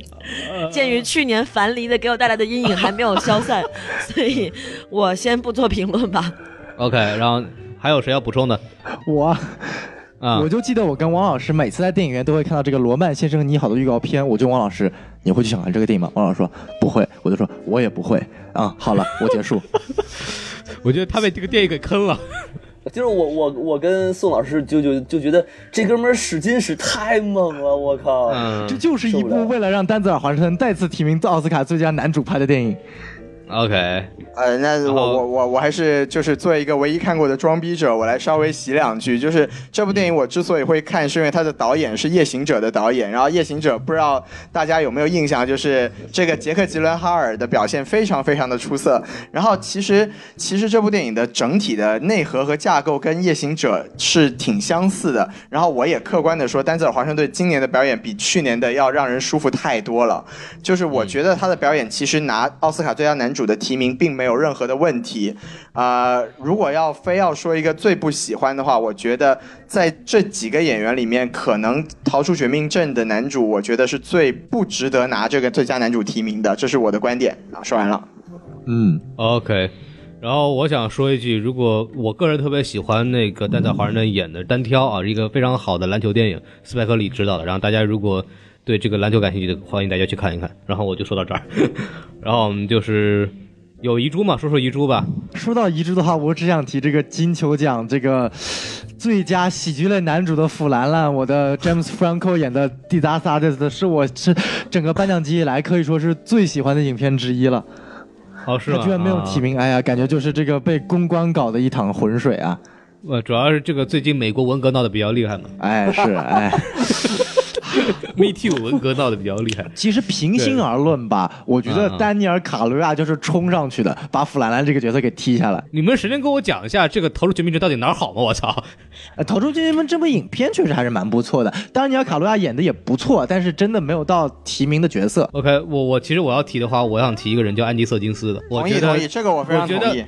我觉得就凯撒都已经最后一集了，你再不给他颁个奖，你合适吗？对吧？我觉得他在凯撒里面的演出真的是太牛逼了。给了安迪·瑟金斯最佳了，那个不是的，他给了他终身成就了吧？还是类似有一个特殊的奖了，已经给他一个了。但是我觉得他值一个男主啊，就是我觉得他只拿男主的一个目的，主要是为了给就动作捕捉证明啊，就是动作捕捉确实需要演技啊，我操！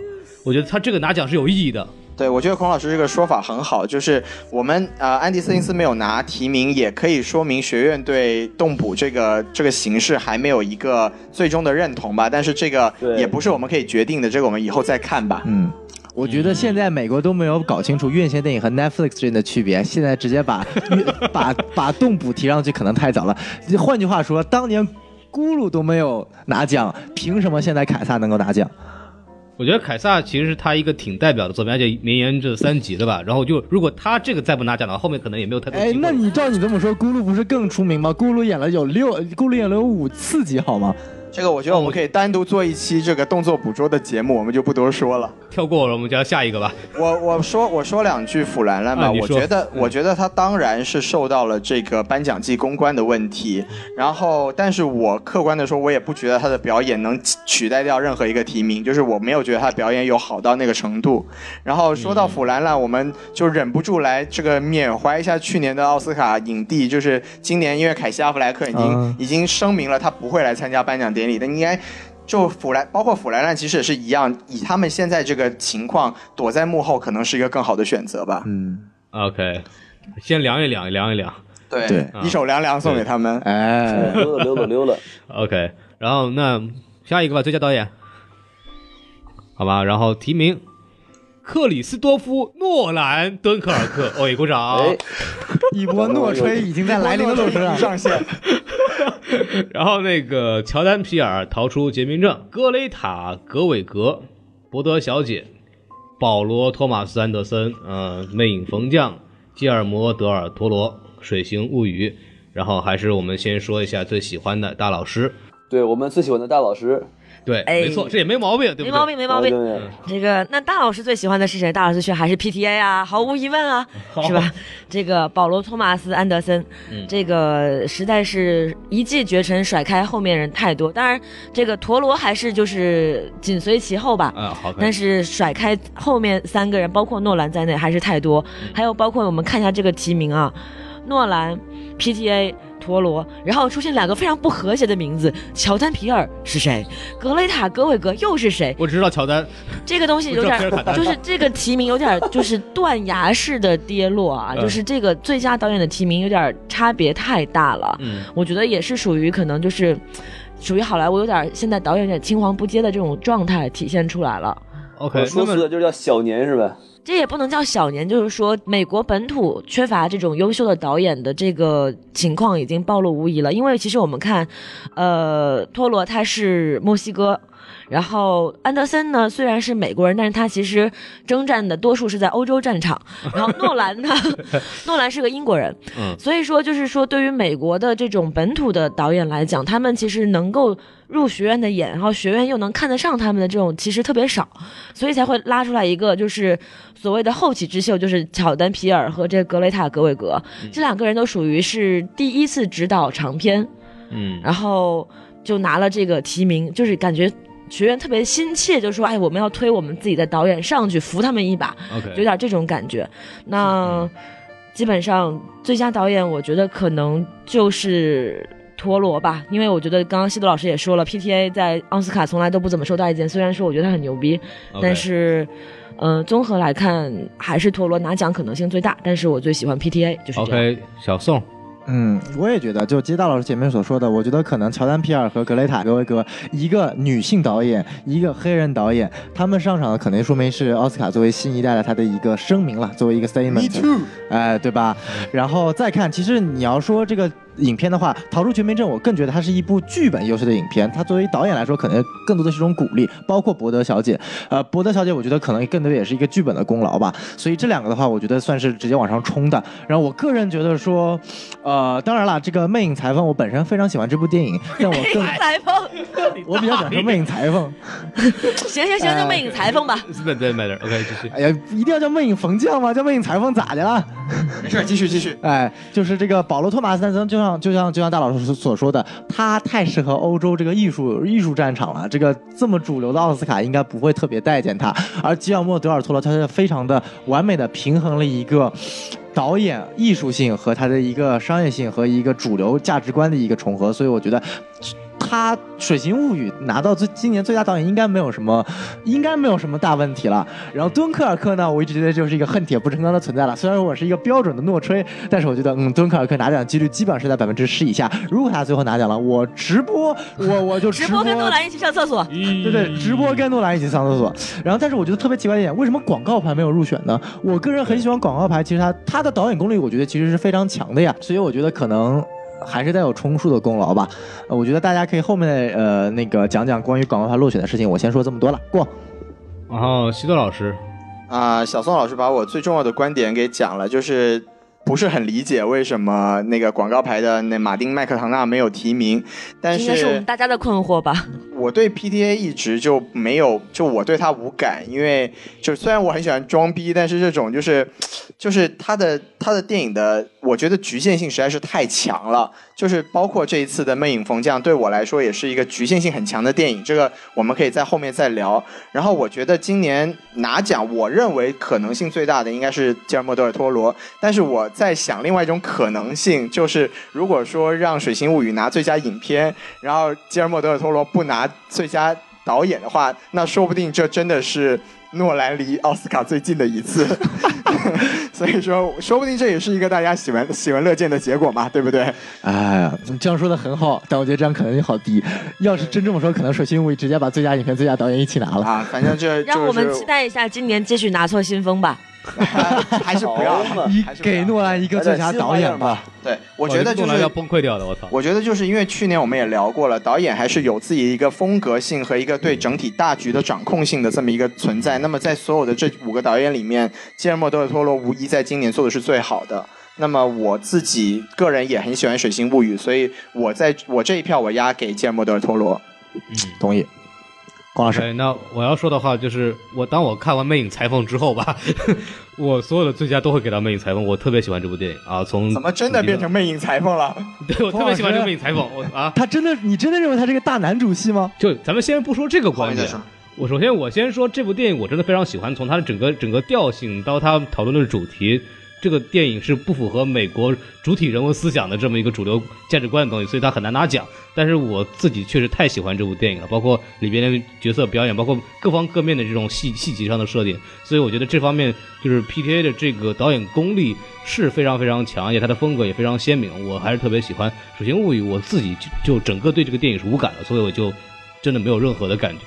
OK，我其实就说到这儿。OK，下一个，到我了，我这个五个电影我也我只看过三个啊，然后我、嗯我觉得其实导演奖这个东西，其实我一直都不是很理解，就是说，哎，最佳影片呢，这个电影会很好看，那比如嗯最佳女主，这个女主演的非常好，最最最佳导演，就说导演感觉是更一个更更综合的一个东西哈，就感觉就是说能看出导演功力的，呃，本来就是一件不容易的事情嘛，对吧？然后所以我看，嗯既然金球奖都已经给了托罗了，我估计也就是托罗了，对吧？但其实我觉得，就是诺兰这个敦敦刻尔克，他的这个导演上用的心血估计也不小吧。反正到时到时候就看他们怎么给了，我其实也不太清楚过。就是敦刻尔克，可能就是它的形式和它的概念是比较有意思的。我觉得这在就体现导演个人意志上的一些一些那个初心的地方吧。这个我觉得也是可以值得鼓励一下的啊。就是肯定要花费不少不少精力吧，我觉得敦刻尔克的调度啊什么的。我觉得就是这次最佳导演，如果不是《水形物语》，那就一定是敦刻尔克，但是基本上就是《水形物语》了。OK，、嗯，你们能给我谁谁给我提一点，就是说为什么说这个他的导演方面体现的非常好呢？我觉得就是那种，你看，就包括前面的第一个镜头，你能感觉出来，导演他自己的一个视觉，他能够把这种这个梦一般的水的场景，然后换到女主正在睡觉这个场景，这第一个场景就已经体现出来导演自己对于 visual 和整个故事基调，包括当时用的音乐，这所有的一切都是导演他一个艺术化的呈现。最佳影片像我说的，嗯它一定都是跟，呃，一方面它。一定要就是跟社会意义有关嘛，就是它的范围会它它可能的这个广度会比较大一点，但是导演反而它的广度会稍微小一点，然后并且它能够 focus 在一些很小的事物、很精美、很细致的东西。但我觉得水星物语就可以把这点做得好。它讲的很简单，两个受边缘人物之间的爱情的故事，这个非常非常的就是很细腻，让我感觉。对，没错。当然，就是具体对于这个电影的分析啊，请听我们《水形物语》那期节目啊。哎，说的太好了，没错，哎，厉害了，厉害了。嗯，我觉得还有一个问题就是，说到遗珠的话，其实我觉得，我个人认为啊，应该提名是《敦刻尔克》《魅影裁缝》《水形物语》《广告牌》和《Call Me by Your Name》。这么多遗珠呢，那么就是我个人觉得种了一，花盆是吧？我个人觉得逃出绝命镇和伯德小姐不至于提名最佳导演。我个人更喜欢的是《广告牌》和《Call Me by Your Name》。那得说说广告牌吧，正好就一块说掉了。就顺补两句好了。我觉得《广告牌》这个电影是一个剧本大于导演技法的一个电影吧，因为马丁麦克唐纳也是电影本身的编剧嘛，然后他可能在整个故事的讲述上并没有一些。呃，不管是呃调度，还是说一些整体风格的一个很明显的一个个人特色吧，我只能这么理解了。我我我是觉得说，其实那个马丁麦克唐纳没有拿导演奖是挺奇怪的，但是就如果说硬要讲理由的话，就帮学院挽尊的话，我就只能挽到这一步了。我觉得广告牌各方面都做的挺好，包括这个有几个镜头的这个选择和调度也做的挺好，包括它配乐也是非常非常棒的。就是综合来讲，它也是个很强很很好的电影，所以我觉得也是挺奇怪的，应该能拿。OK，那那最不喜欢的那个大老师，你再说一说。嗯，谁说的？我们都最喜欢大老师了。刚刚还说最喜欢我的，现在又不最不喜欢大老师了。你们这些男人怎么这么善变？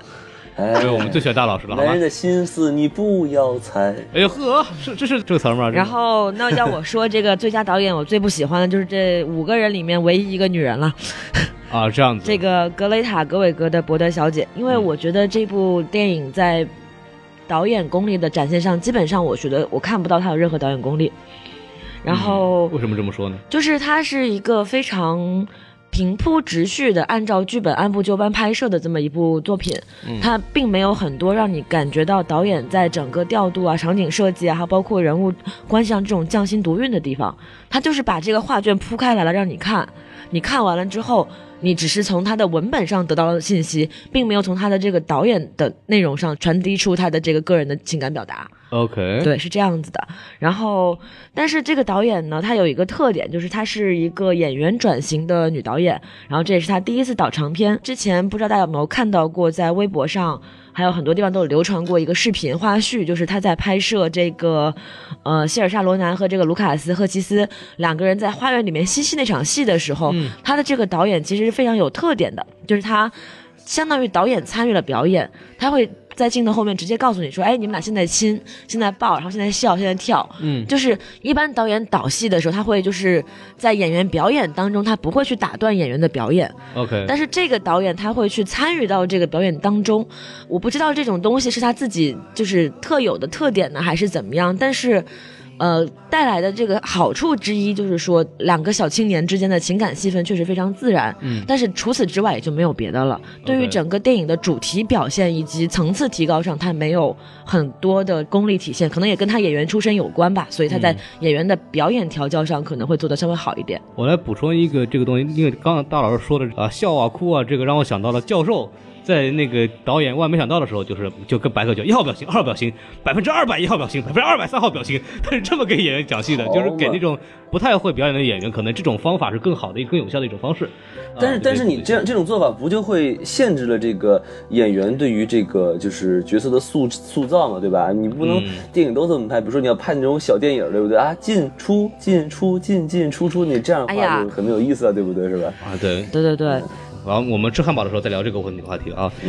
王老 王老师把自己动作指导的属性表现的 非常的动作指导王老师啊，然后那个 二指禅是吧？还对，然后小宋稍微说两句吧，最金手指不喜欢的。啊、我啊，就是其实前面大老师说的有一点，就是说怎么说呢？就每个导演有自己不同的那个指导方式吧。就像尤其是我们说导演有那种 writer director 就编剧型导演，也有那种演员转型，类似于东木啊，类似于就这个格格雷塔格维格。所以说他在这种演戏过程中指导演员说干什么，也是一件就是在导演中其实是件挺常见的事情。不过这可以说明等于说是格雷格他的一个导演的一种特点吧。然后我个人如果说最不喜，我不能说最不喜欢，其实我五个导演都蛮喜欢的，但是我又觉得说一定要选出来一个最最最最让我可能就没有这么喜欢的，可能也是格雷呃格雷塔格维格，因为我个人觉得乔丹皮尔是有导演功力的，我特别喜欢那个逃出绝命镇一个镜头，就是男主然后走上楼，然后突然下面所有的人在嬉笑的时候都停下来了，然后眼睛往上瞟，就那种感觉是特别特别的诡异的。就我个人觉得乔丹皮尔能够抓住这种把你的 psycholo，就是你心里的这种恐惧能够抓住的很紧，所以我觉得逃出绝命镇他这一点其实在做的是蛮不错的。但是像格雷塔格维格，我就看不出来，就是他有太过于让我惊艳的片段，让我觉得说哇，这个导演太厉害的感觉。过。OK，那么西子老师说，啊，我就复议一下吧。就我觉得《博德小姐》最大的问题就是没有体现出什么导演技法。然后，但是今年是今年是女性之年嘛，所以这个嗯格格雷塔格威格无疑是占了自己性别的光。那就这样吧。OK，那王老师还有什么要说的吗？豆豆知道王老师我。来说的话，我来说的话就是说，我其实 跟几位老师不一样，我最不喜欢的可能就是这个诺兰 这部电影，因为这个电影让我看的起来特别累，感觉诺兰电影就一定要烧脑，把这么一个战争电影就是一定要拍的烧脑，让人看着特别累。然后我觉得其实我最不喜欢就是这个电影。一大波诺吹正在路上。哎，王老师小心了，有人敲门。人家要拍的是悬疑片，好吗？好吧，没事儿，你们这个诺吹想找我麻烦的话，你先先干掉我大哥孔维进再说，哎呀，等一会可以可以我只是诺兰导演。他就是这样。哎呀 呀，没听说这个，咦呵，然后那个下一个啊，最佳改编剧本，然后提名《请以你的名字呼唤我》同名小说啊。三代艺术家算是一个回忆录吧，回忆录。然后《金刚狼三》大家知道漫画啊，这个东西就不讲了。然后《茉莉牌局》还有《泥土之界》是王菲的。OK，然后我们就继续来讲这个最喜欢的。段老师说，呃，改编剧本这个其实比较难说，因为呃涉及到改编嘛，就是肯定要跟原著进行对比，才能够弹出点东西来。嗯，那鉴于我一个原著都没有看过，我就单从电影的观感上来说，我觉得可能《请以你的名字呼唤我》的改编是比较成功的。哎，为什么呢？我们在这个《请以你的名字呼唤我》的这个长节目里面已经有提到过了，欢迎大家去收听。OK，嗯，然后我在这儿稍微再提两句啊，就是说，呃，它好是好在第一，它是去掉了非常多原著中不必要的情节，他只摘取了原著中一小部分，就是两个人青春年少时期的这个情节来体现，让整个这个片子显得非常轻盈。然后其次呢，就是说他把这个影视化呈现做得很好，因为原著小说非常多的细腻的心理描写是很难通过这个呃电影的方式去呈现出来，但是通过演员的表演，还有通过这个一些影视化的改编，他做到了一个视觉上观感非常的优美。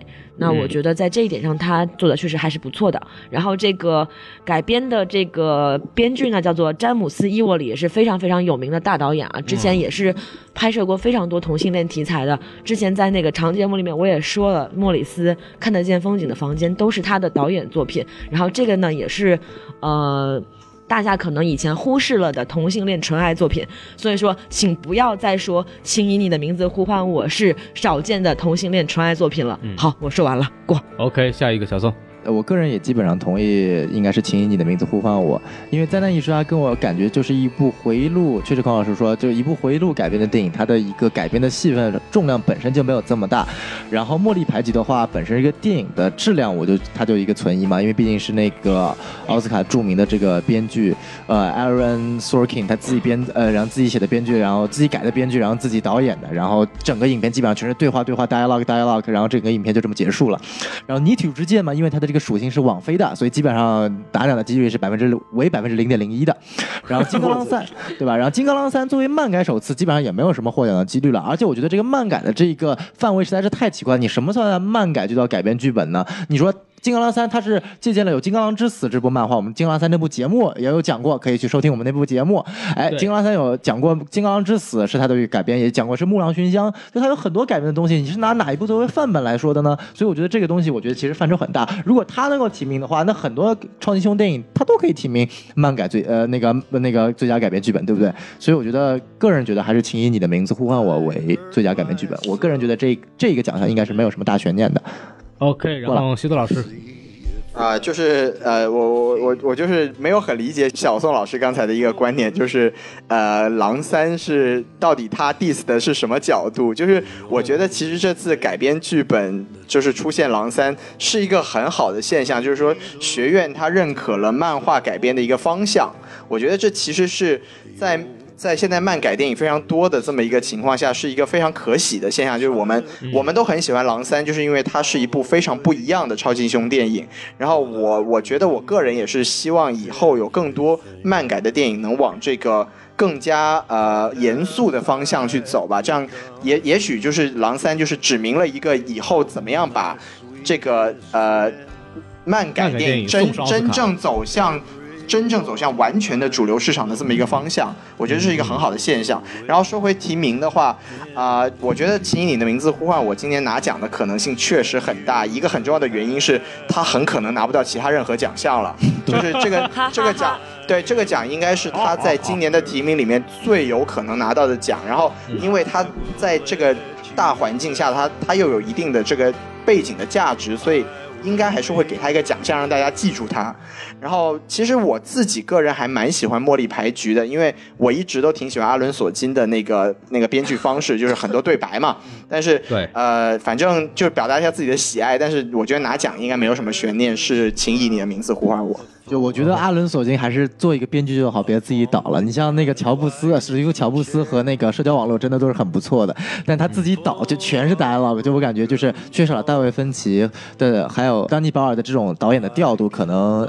阿伦索金还是太把这个电影，因为电影毕竟是视听艺术嘛，你纯 dialogue 就纯语言可能还是会欠缺一点。我可然后我说一下西多老师说我这个《金刚狼三》，因为我觉得很奇怪，就是说你说他是漫改电影没有问题，他说最佳改编剧本，那么请问他到底改编的是什么东西呢？是他说的这个具体的这个短篇故事呢，还是说他这个人物呢？对吧？无所谓啊，没有那他从无所谓啊他不管从什么改编的，他都是改编剧本。那为什么当年的蝙蝠侠、黑暗骑士他拿不了剧本呢？就我觉得很奇怪，就是你这因为当年学院还没有认可漫画作为文本可以作为改编的基础。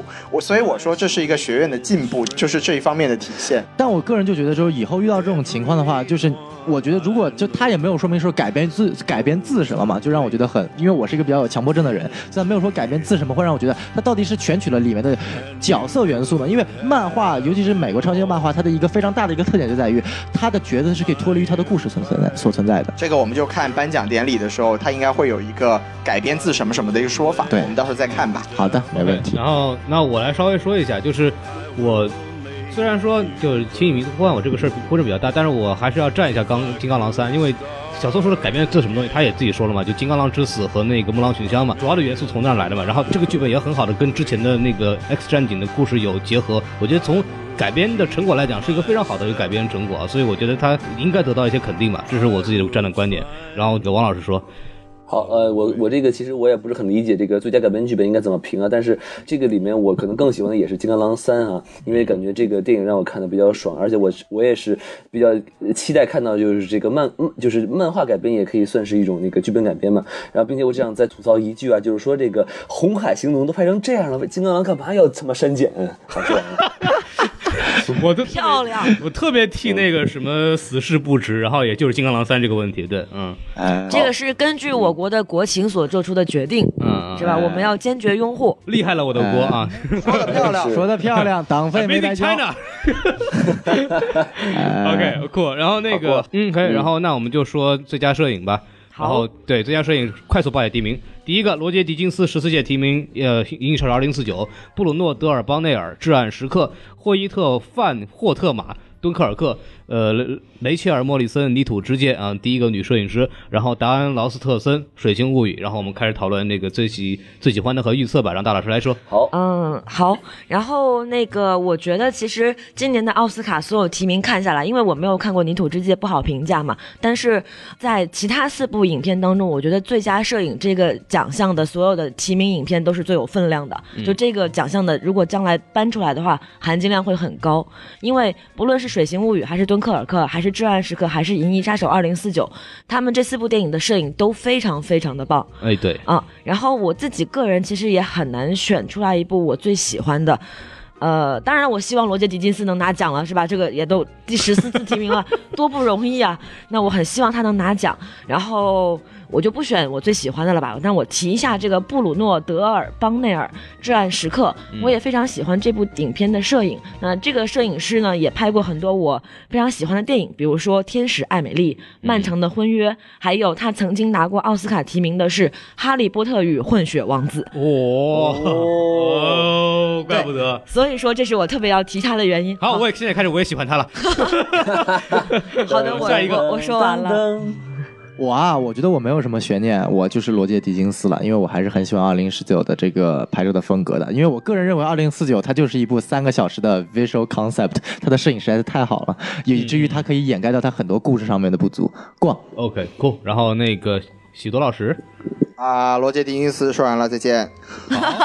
真的是干练。这么干脆吗？然后那我来说，就是罗杰·狄金斯，首先我喜欢他的风格，他的那个更多是视觉设计的这个层面更大一点。但是从调度上来讲，我特别喜欢《至暗时刻》的调度，就是几个议员在议论这个丘吉尔的时候呢，就那种镜头，包括几个那个室室内小空间的几个镜头的设设计感，我觉得还做得非常好，挺工整的。我还特别喜欢这样子的东西。然后我也说完了，王老师，哎，到我了，呃这个很很遗憾啊，这个至暗时至暗时刻我还有百分之六我就下载完了，所以我还没有看到。我们今天的今天录节目的一大悬念就是，我们节目录完的时候，王老师能不能把《至暗时刻》下下来？呃，所以这个目前没有看到啊，不好意思，不能评价。然后我个人最喜欢肯定也是那个《银翼杀手二零四九》啊，因为我在看的时候就说哇，这他妈太美了这个画面。然后其他的呃敦刻尔克还有《水晶物语》，我觉得其实也都不错了啊。但是惊艳程度来说的话，我还是觉得罗杰·迪金斯给我的这个震撼力更大。说完了，过。好，我要再说一句，好红海行动》都拍成那样了，为什么《银翼杀手二零四九》要删减画面？人人家人家二零四九里边有裸露镜头嘛，什么红海里边就没有，对不对？哎啊，对。然后谁说一下雷切尔·莫里森的事情吧？《泥土之界》好像我都没有看过。啊好，好像好像只有我能说，因为只有我看来来来来来来，来来，就是双笔者来。还是那一句话，今年是女性之年嘛，所以就这样吧。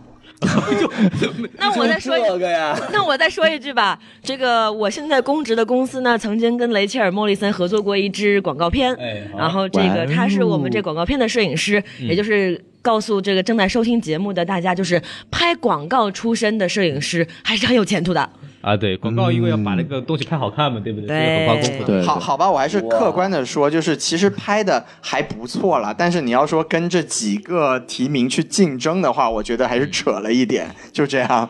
哦，那我们来下一个最佳剪辑。没有没有，我我我我想再吐槽一句，我想再吐槽一句 就是说这个什么什么女性之年，我觉得这个说的有点过啊，因为你没有发现，就是这最佳摄影提名的男女比例跟我们的男女比例也是一样的嘛，对不对？说的漂亮，哎，漂那我！们我们电台最有名的就是大老师嘛，对不对？对对对对，没有，因为这点这个东西其实是摄影涉及到跟摄影这个工种有关系，就是说摄影这个工种确实是可能男性来担当这个职责的便利性会更大一点，因为包括器材啊，对体力这个要求非常大，所以说也很重。那 那这个哦女性可能就是比较难以承担这种大，就是比较真的是体力活这样的工女性难以作，承担这个大的，又大又重，这个又大又重是吧？哎好过。好，对，就还说这个女性之年这个问题，为什么最佳男主也没有女性提名呢？对不对？哎，好，嘛，好尴尬。对，好，然后我们就是说下一个问题，然后那个最佳剪辑啊，提名。极道车神，哦耶！然后敦刻尔克，我花样女王，水形物语，三块广告牌，来，这个最喜欢的大老师快说。我觉得，要不我们也在一致投票一下，有人觉得不是极道车神的吗？没有，没有，啊，我，觉得极道车神不可能拿奖，但是我最喜欢极道车神。对我们，我们大家一致的认为都最喜欢极道车神，但是我们都觉得极道车神不可能拿奖呢。嗯，我觉我来预测一下可能拿奖的吧，我觉得可能拿奖的还是敦刻尔克。哎，好，理由非常简单，因为我觉得敦刻尔克的节奏真的掌握的很好，嗯然后他这个声音跟画面配的配合的非常好。嗯，好了，讲完。对，然后那个小宋，我个人觉得，就我最喜欢的还是《极道车神》，而且我觉得《极道车神》是有可能能拿拿奖的，因为我个人觉得敦刻尔克它更可能是在音效剪辑和音效混音方面拿奖，但是在剪辑方面我更加认同是《极道车神》，然后。其他三个，我觉得《水星物语》没有一点让我看出来剪辑拿的好里。不要跟我说，因为把它剪辑去一段黑白歌舞片，就说它剪辑好了。三块广告牌给我更多的感觉上是一种故事层面和演技层面的优势，它的技术层面并没有让我觉得这太过于惊艳。同样的道理也是我花样女王，就是老娘是谭雅，让我觉得也是，就是没有让我觉得它在剪辑上会有特别大的优势吧。最后两个然后蒙太奇还是不错的。最后那个蒙太奇是不错，但是五十度飞最后那个蒙太奇也不错呀。哎，好好好，嗯，好，无法反驳。哎哎，好，有西多老师，就是怎么说呢？我觉得《极道车神》这部电影，就是稍微说两句，就我觉得它其实，在奥斯卡上被忽视两个原因，一个是说它是一个还是太偏这种口水商业的电影，可能学院看不上；然后另外一个很重要的原因，不可忽视的原因就是凯文·史派西。我觉得凯文·史派西是绝对是影响了《极道车神》在奥斯卡上的表现。就是我相信，就是很多人都会很喜欢《极道车神》的剪辑，因为它是。踩音乐点，但也正因为它踩音乐点，可能会给它这种类型带来一个劣势，就是它可能在叙事上没有一个剪辑上的更好的表达。那么我刚刚说回来，为什么小宋老师说觉得呃《水星物语》的剪辑没有什么了不起，但是它作为一个寓言故事片，它其实在整个流在整个故事的流畅性上，包括它在比如说坐在公交车上那一段的一个一个剪辑，我觉得我都是很喜欢的。当然，它从整体的结构，就整个电影的。整体性上来说，它没有其他那几个看起来那么有设计感。它的剪辑是让这个故事更加的流畅，这个也是剪辑的一个作用。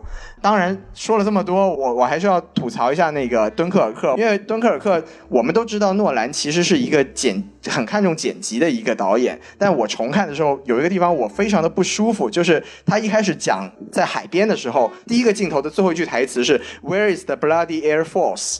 就是我们英国的空军在哪？然后下一个镜头直接剪到了那个民船上面，这个就是一个非常让人不舒服的地方。就你 你台词讲了空军，然后你剪到人家的那个民船上面，你这个实在是就是我知道他是想跟着他的节奏去走，但是这个实在是太低级了。就是我觉得这个敦刻尔克，我就直接从我这里面就 就踢出去了。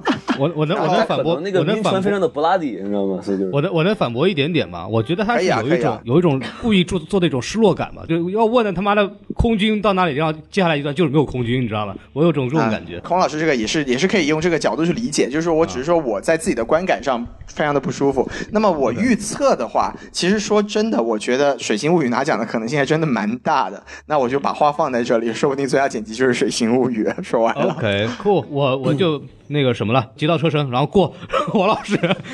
好嘛，好，我其实我我也觉得极道车神啊，但是我就像那个西多老师所说的，就是就是有可能有由于那个呃凯文死什么来着派西是史派西可能得不了奖，但是这也是一好事儿，对吧？就比如说他得不了奖，说哎呀，就是因为他我们得不了奖，并不是因为我们剪的不好，对吧？嗯所以你想开了就行。然后我就觉得这个《水形物语》呢，其实我觉得剪的也不错啊，就有一段就是来突出他的生活很单调、很无聊，就是他就一一会儿就是煮个蛋，一会儿擦个鞋，一会儿练个柔道，就这块其实还是剪剪得挺不错的哈。但是就有可能就是说，他如果播的是这一段了呢，然后国内的观众一看，哎。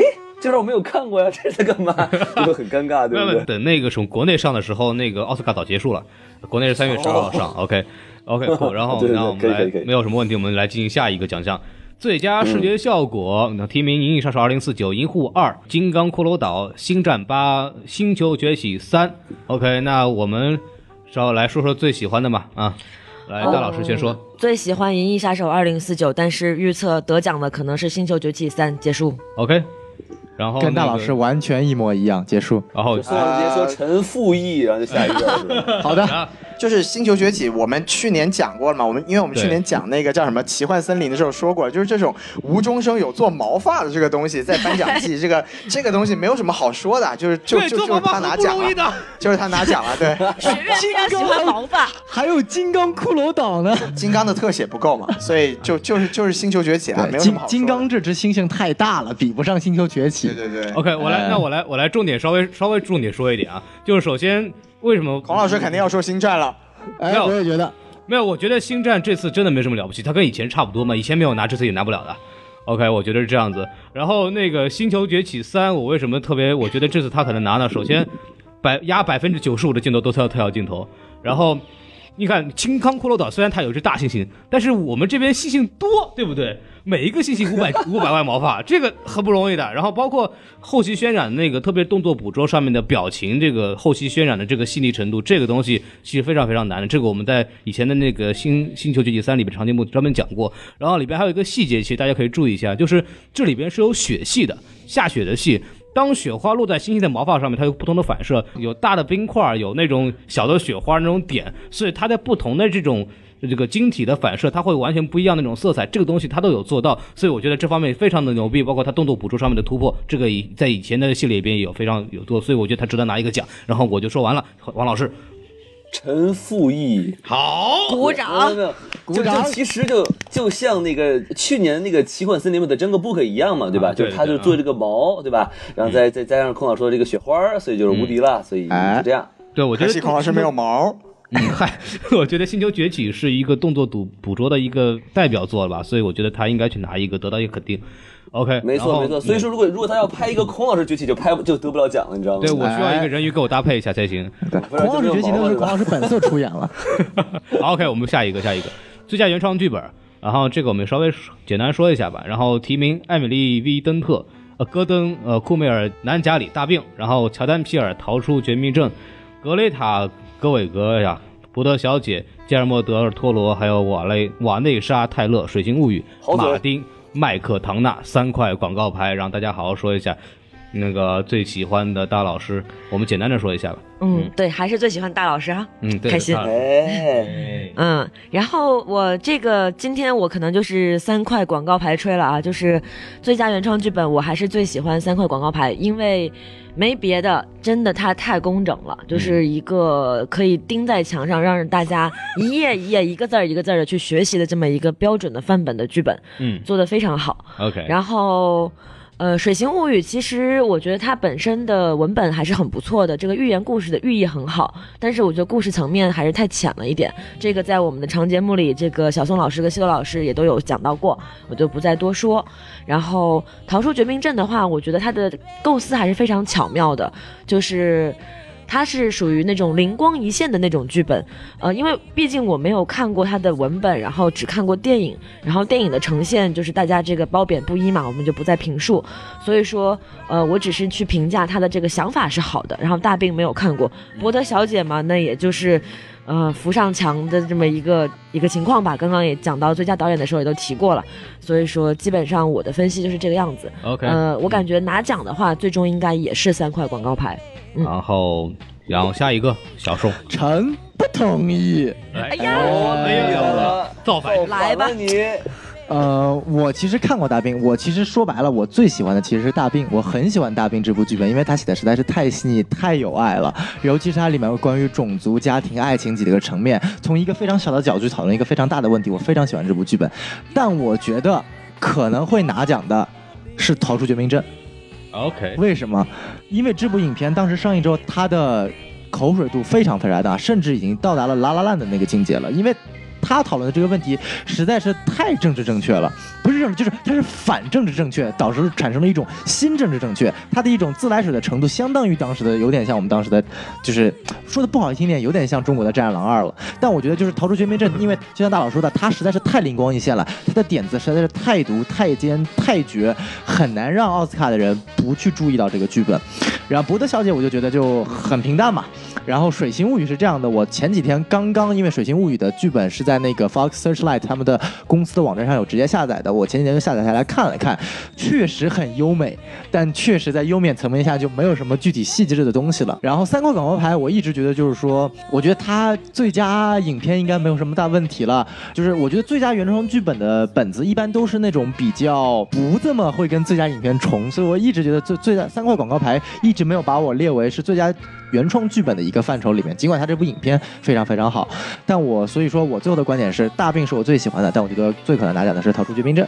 过来嗯然后徐多老师，啊、我赞成小宋老师的观点，但我不是不是陈复义啊，就是就是我觉得《逃出绝命镇》的剧本确实很可能拿奖，但是还有一个很重要的原因就是它也很可能只有这个奖可以拿了。然后因为这部电影确实很有在去年的美国社会确实很有社会价值，所以。如果不给他这个奖的话，有点说不过去。就是他一定会给这个社会影响力一个成果。当然，他剧本本身是很有很有意思的。然后，这个是我觉得他拿奖的一个最大的一个砝码。那么，我最后就是心疼一下那个麦克唐纳。我觉得你丫不给我导演提名就算了，你连我的剧本奖都不愿意给我，你这实在是太混蛋了。就我只能心疼他一下下，就这样。就是我就要说一点，今年感觉这种作者电影很多啊，就是同时是导演和编剧的这种作品其实非常多，呃，很好玩。然后我还是坚定的站那个广告牌，因为他的对白实在太棒了。然后那个王老师，呃，到到到我了哈。这个我其实觉得剧本这个东西，呃理解上应该就是说它故事这个很惊艳，对吧？很很有特点，不是特别俗的故事。所以我觉得，呃，从这这个《逃出绝命镇》我没有看过，但是其实当时从口碑上来说的话，我觉得可能这个电影得的概率更呃更大。但是如果从我看过的电影来说的话，我觉得三个广告广告牌，因为我觉得这个故事真的好牛逼。嗯嗯，OK，然后补充一下，那个《逃出绝命镇》这部电影，因为它应该是所有提名电影中上映时间最早的，对，然后它在北美上映了整整四十周，嚯，就基本上你对想一年就五十二周，它上映了整整四十周，基本上属于这一年当中，你在任北美的任何一家电影院都有可能看到《逃出绝命镇》这部电影那，可见它的影响力有多么的巨大。真的就是美国战狼的这个水平了。差不多，但是王老师竟然就没有看过。说到说到说到美国战狼，刚刚那个小宋老师有一句话说的非常的政治不正确。什么叫说句不好听的，他像战狼？什么鬼？没有，我们现小宋老师自行反省。没有啊，我的意思是说，怎么能敢把美国的这种小节小格局电影跟我们中国的《战狼二》做对比嘛？所以说是说句不好听的，这是我们《战狼二》所惋惜。啊，说的漂亮哈！我现在要站好我现在无力反驳。主交哇，这个党费还是很及时的。太棒了，太棒了！对，就是宋老师在临枪毙前一秒交了党费啊，好不容易不是枪毙。现在不是应该改吹《红海行动》了吗？对不对？然后，我们说说说下一个，说下一个。然后那个最佳美术设计要提名《美女与野兽》呃，《银翼杀手二零四九》《至暗时刻》《敦刻尔克》《水形物语》来简单说一下，大老师。我觉得美术设计吧，因为美术设计我们知道它其实，呃，今年的提名它是分别每部电影的 production design 和 set design，也就是美术设计和场景设计两个人都提名了这个奖项。嗯，那就是说明这个，因为以往好像是没有没有包含这个场景设计在里面的。嗯，那今年特地把场景设计标注出来，就说明它其实有在注重这个环节。那我觉得在这个指导思想之下呢，我觉得可能《水形物语》的胜算会大一点。然后我个人也是非常喜欢《水形物语》的美术设计的。OK，然后那个小宋老师要复议一下吗呃，臣不复议。？OK 我觉得吧，嗯美女野兽 OK，那你为什么就跟，因为他的美术确实确实做的非常非常非常好啊！这不已经也他妈就美术设计好了吧？啊对，好有道理。但是我我觉得不应该给《美女与野兽》获奖的机会。为什么？去年连那个什么神奇动物在哪儿都都都获奖了，凭哎什么不能给这话怎么讲美女野兽？这话我不爱听了，不爱听了。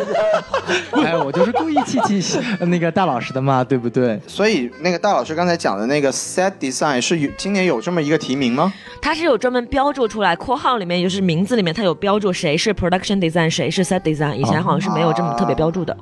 原来是这么回事儿啊！这个科普非常的重要啊。嗯，然后来齐对德老师，我觉得我觉得是这样，我我最喜欢的两个，一个是《银翼杀手二零四九》，一个是《水形物语》。然后我觉得拿奖的应该是《水形物语》，因为《银翼杀手二零四九》可能在 set 上面。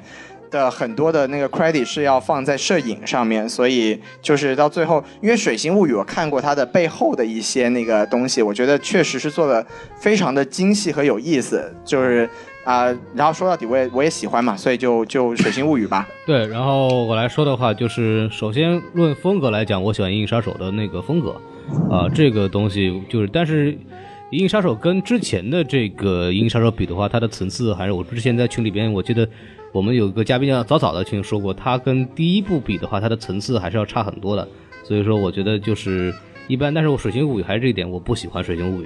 笼盖掉一切问题，OK，然后我来继续王老师来说，好嘞，这个其实我想先问一句啊，就这个最佳美术设计是指衣服吗？还是说这个电影的美感？呃，就是场景嘛，场景设计，包括里边的道具，然后包括它符不符合电影的这种艺术追求和他的通调影片通调，王老师显然没有听我们去年的节目啊。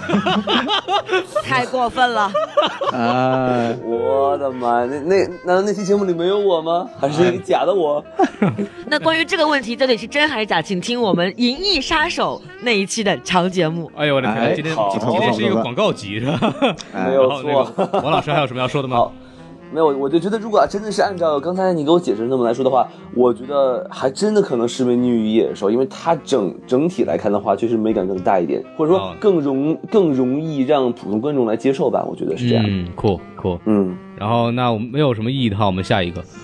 好，下一个是最没有意义的奖项，好，对特别没有意义，都不想说。最佳动画长片，OK。然后谁谁对跳过，谁对 Coco 没有没有任何问题的是吧？宝贝老板、养家之人、寻梦环游记、公牛历险记、挚爱梵高，我其实特别喜欢挚爱梵高，但是我觉得寻梦会拿奖，我们觉得没有什么意义，我们就可以过了。但是我要在这里说一句，我们群里啊，就是我们的听友群里有有一位听友说，迪士尼是一个包着精致左派外壳的极右公司，我非常同意这一点。我觉得 Coco 就是一个非常典型这样的作品，包装的左派自由派的这个外外壳，但实际上内核是非常保守跟这个右派的一个观点。大家仔细去听我们《寻梦环游记》的那个长长节目，能听得出来一点端倪。嗯，我讲完了。没错，对，哎总的来说厉害了投资广告。总的来说，总的来说，这个电影就是两面都讨好呗，对不对？可以这么说。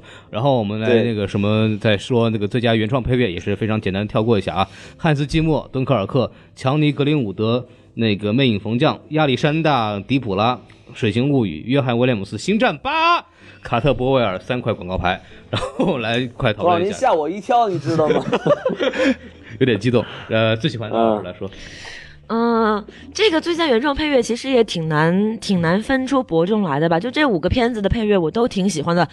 嗯，如果让我在这里面挑一个最喜欢的呢，可能还是《魅影冯将》强宁格林伍德。快还有谁要复议？啊，臣不负义。哎，我认为是《水形物语》。自打我们这个说了陈复议这个梗之后，小宋就再也没复议过。到技术奖项了嘛，对不对？臣不同意而且你不一样你就说就行了，不用说不服役，好不好？快说快说，我们节省时间。呃 我认为是《水形物语》，因为《水形物语》如果听的话，就真的会入迷进去。因为、呃我们就一个看选项嘛，《星战八》直接就排除掉了，根本不可能了。《魅影风向》其实配乐非常好，但它音乐啊、歌曲啊，这它还是需要一定的口水度的嘛，对吧？《水星物》的口水度其实非常大的，包括他前面的两首歌其实是非常非常非常有名的。然后另外再看一下汉斯季默的这个《敦刻尔克》，就是通篇就当当当当当当当当当当当当当，确实当时听的话很有很有这个激情感，不是激情感，就是这种紧张感。但是我觉得，嗯，能拿奖的几率还是挺低的。然后个人觉得《水形物语》的前面两首，那首一第一首就是它的主题曲《The Shape of Water》很好听，第二首是那个 You Will Never Know，还那个就是有那个 Renee 的它的那个呃配音。所以说，我觉得《水形物语》的它在口水度上和它最后整个配乐的完整度上可能会胜出一筹。过来。西多老师，啊、我附议小宋老师，就是其实我说实话，我很喜欢《魅影逢将》的配乐，但是《魅影逢将》的配乐和《敦刻尔克》的配乐有一个同样的问题，就是它和电影本身有脱离感，就是它的配乐本身有点太抢镜，然后从整体性上来说，《水形物语》的配乐是。啊、我觉得无疑是这五部提名里面最好的，所以我投给《水形物语》。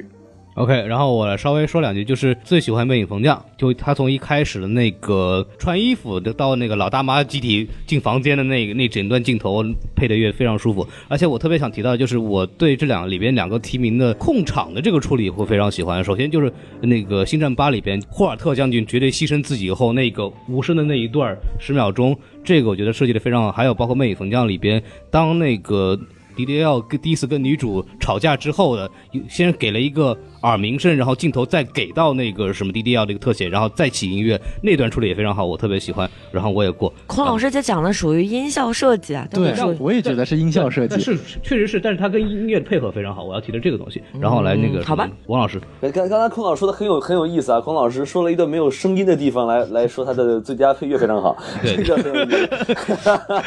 嗯，然后然后我我觉得其实就是说呃很明显啊，这个敦刻尔克当时我看完这个电影，我就我就跟孔老师说，我说我说这他妈配乐太出戏了啊，嗯这个简直就是你你你就算聋子都会有印象，我就我就觉得啊，然然后对，但是就是《水晶物语》，就像西多老师说的一样，就是我觉得可能大家感觉都是《水晶物语》比较出彩吧，因为我个人感觉就是说，他那个音乐一起来，我就感觉就被带到到带到带到一种梦境里去了，所以我觉得这个真的是感染力很强，所以我觉得我个人战《水晶物语》过。嗯，好。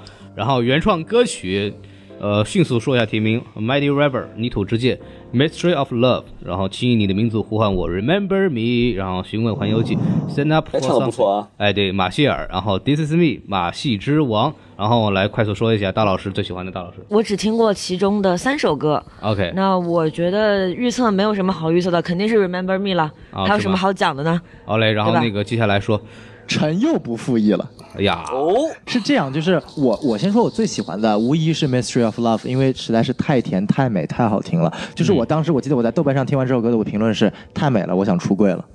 好，你已经出柜了好吗？哦，对呀、你人设已经出你柜了。把苏老师放在了哪里？你到底有没有把苏老师放在第一位啊？呃，徐老师抱着我，然后我们家有时候，就确实哎，确实《Remember Me》非常好，但我觉得就是说，今年有个问题在于，其实后面三首我很难决定哪首最后获奖。为什么？因为《This Is Me》和《Stand Up for Something》都非常的政治正确，而且以往的最佳原创歌曲是有政治正确获奖的存在的可能性的。以前那个 Selma 那个就是政治正确获奖的，而且《This Is Me》也确实非常非常的好听，所以我觉得《Remember Me》并并不是百分之一百有获奖的可能性，因为《Remember Me》它并没有任何的，就是所谓的一个政治性方面有一个优势吧，而且《This Is Me》它是关注于少数群体的嘛，《Stand Up for Something 是》也是关注于少数群体和少数族裔的嘛，所以我个人觉得就现在我真的没办法选出来，可能赢面最大的还是《Remember Me》，但我其实是我觉得《This Is Me》也是有可能的，然后我个人最心里想的其实是我想让《Mystery of Love》得奖。过。然后那个西子老师，就我觉得啊、小宋老师说的很有道理，就是《This Is Me》这首歌，其实他是拿了金球奖的嘛。就其实当时我还蛮震惊的，因为我内心一直觉得好像《Remember Me》没有什么悬念，但是《This Is Me》最后在金球奖上拿了奖，就他是很政治正确，也很也很好听，也很口水的一首歌。但是《This Is Me》对我来说最大的问题是，它在整部《马戏之王》里面是脱戏的。是的，就是我同意。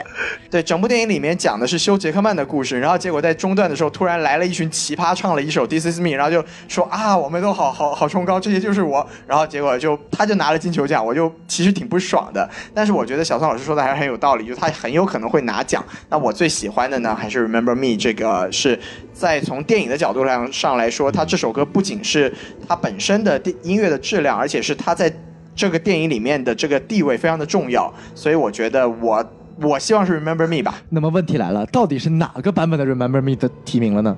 不要在这些细节。就像去年的 City of Stars 一样，它有很多个版本一样，它是一个整体啊。OK，对我觉得去年的那 Star Stars 不用说，应该就是那个 Emma Stone 和 Ryan Gosling 合唱的那个版本。但是 Remember Me 我真的不知道是哪个版本，不要在这些细节，哎，不在意这个细节我。们交给孔老师。我还是 Remember Me 啊，但是 This Is Me，我觉得我我想给这个休杰克曼一个安慰，我觉得我觉得那个金刚狼三已经铁定拿不到奖了，我觉得这个给他一个奖也挺好。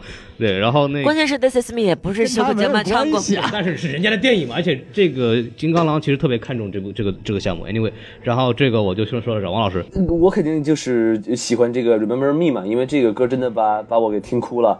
但是就是金球奖其实也我也我也很惊讶，没有没有拿到。但是然后但是我其实就是宋老师一直在给我安利这个 This Is Me，然后我听了之后我觉得这歌真他妈难听，是什么破玩意儿？我一点一点都不觉得好听啊！王老师你要结合电影看，可能就是咱说这这个歌嘛，对吧？然后如果从正声曲角度来说的话，我觉得其实可能不是这么回事儿，因为你看去年的话，呃，得的这个最佳配乐就是《爱乐之城》的拉拉的歌嘛，嗯，所以我觉得可能应该，呃我觉得就是奥斯卡的话，可能是《寻梦环游记》可能音乐更大一点。OK，然后呢，我们就往下走啊。最佳动画短片，这个我们就快速报一下提名吧。欢迎派对、心爱的篮球、失物招领、反叛的童谣、负空间。大老师快说一下。呃，这几个短片呢我都看过了，而且这个短片的资源在网上非常好找，所以呃，鉴于是短片嘛，时间也不长，非常推荐大家都去看一下。然后站全部都有。对，然后我个人最喜欢的是《负空间》，然后《负空间》这个也是五部短片里面最短的一部，但是它也是最简洁有力的一部，大家看了之后就能明白我说的是什么了。好过，嗯，然后现在还有别的要说的吗？我可以稍微提一下《失物招领》，我觉得《失物招领》是今年皮克斯的，就皮克斯出的一部短片，反而让我有点小小的失望。我不知道大家有没有看过，就是每年的皮克斯出的短片理论上都是非常好的，像去年的这个，啊、反正我也忘了那是什么，反正是一个小鸟。然后今年这个《失物招领》呢，讲的就是一个也是一个拟人化的这么一个内容，但是我觉得它不管是从创意还是最后的一个完成度，以及它最后的一个感人程度，都是欠缺了一点，有一点点的就是。强行加上去，所以我觉得大家可以去看一看。但是我个人并不是特别喜欢，我反而很喜欢这个《花园派对》。为什么？因为它做的实在是太精细了，一开始让我觉得这他妈才是皮克斯做的作品，就是有点技法上有点太厉害了。而他他最后的结局和他整个想表达的一种一种一种感觉和情绪，我非常喜欢。是《花同但是园派对》，我也很喜欢。对，但是我这次我要臣服一大老师，副空间我真的非常非常喜欢。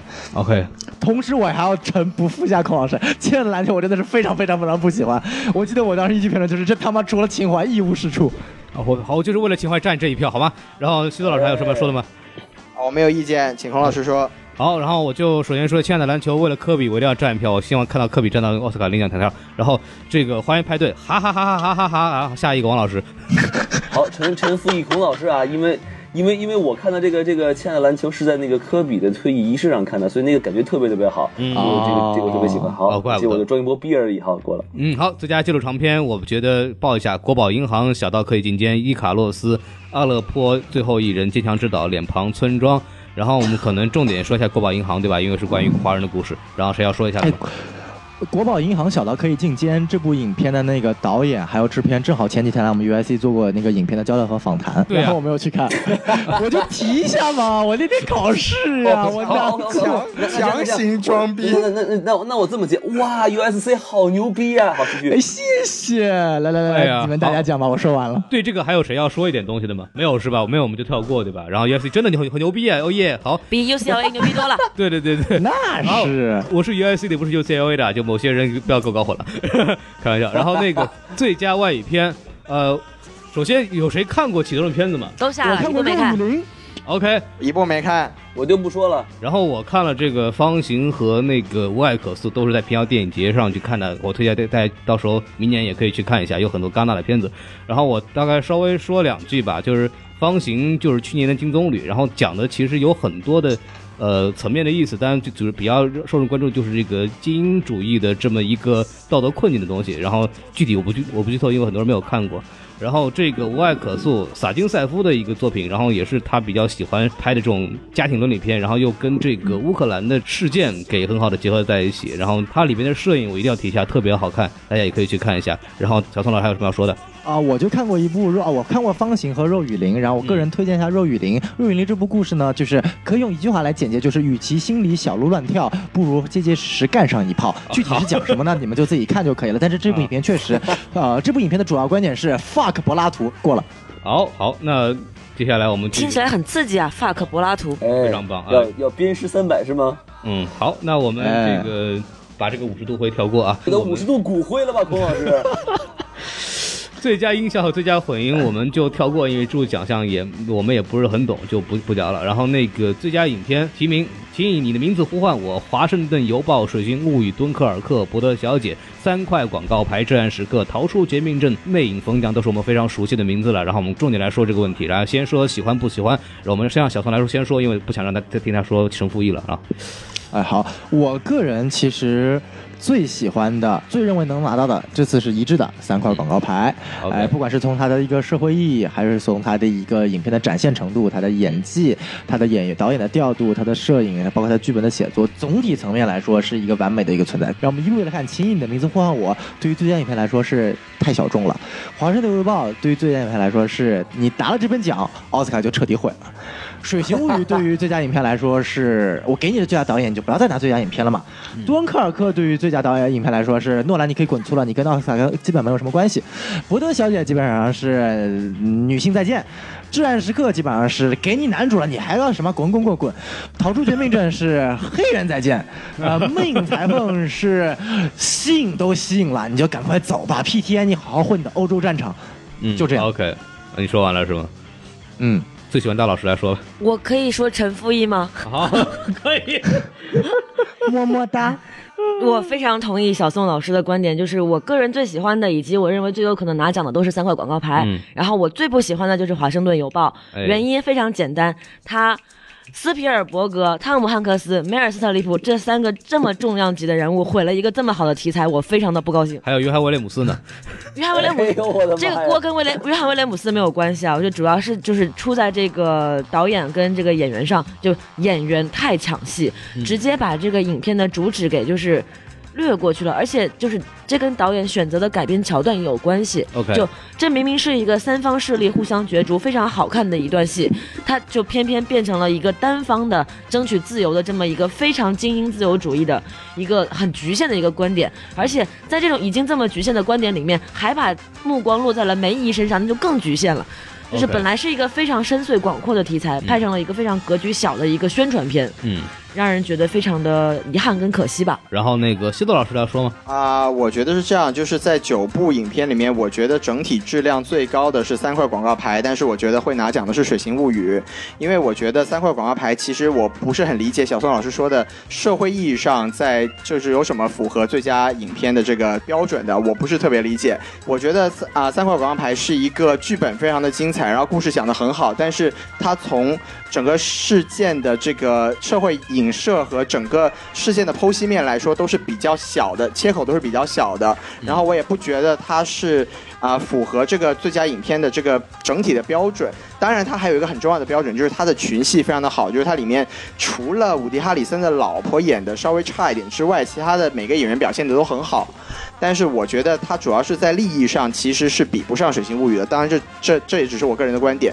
然后我四喜欢的就是《水形物语》，然后我个人觉得《水形物语》会拿奖，一个是它本身的这个主题。确实是挺讨巧的，就是从社会的意义上来说，它有各种各样现实的影射，这个我们具体节目里面也讲了。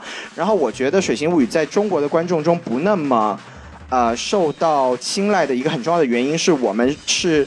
我们基本上都是信奉这个共产主义的，我们是缺乏一个神性信仰的一个一个民族。然后这个《水形物语》很重要的是讨论了何以为人，何以为神，然后神的意志和神的这个形态到底应该是什么样的，有这么一个很重要的一个内核在里面。这个我觉得是不仅是现实的影射，还是宗教的影射，它对这个学院来说都是一个今年最好的选择。当然，我去年已经被打他还讨论了神也要有性生活是吧？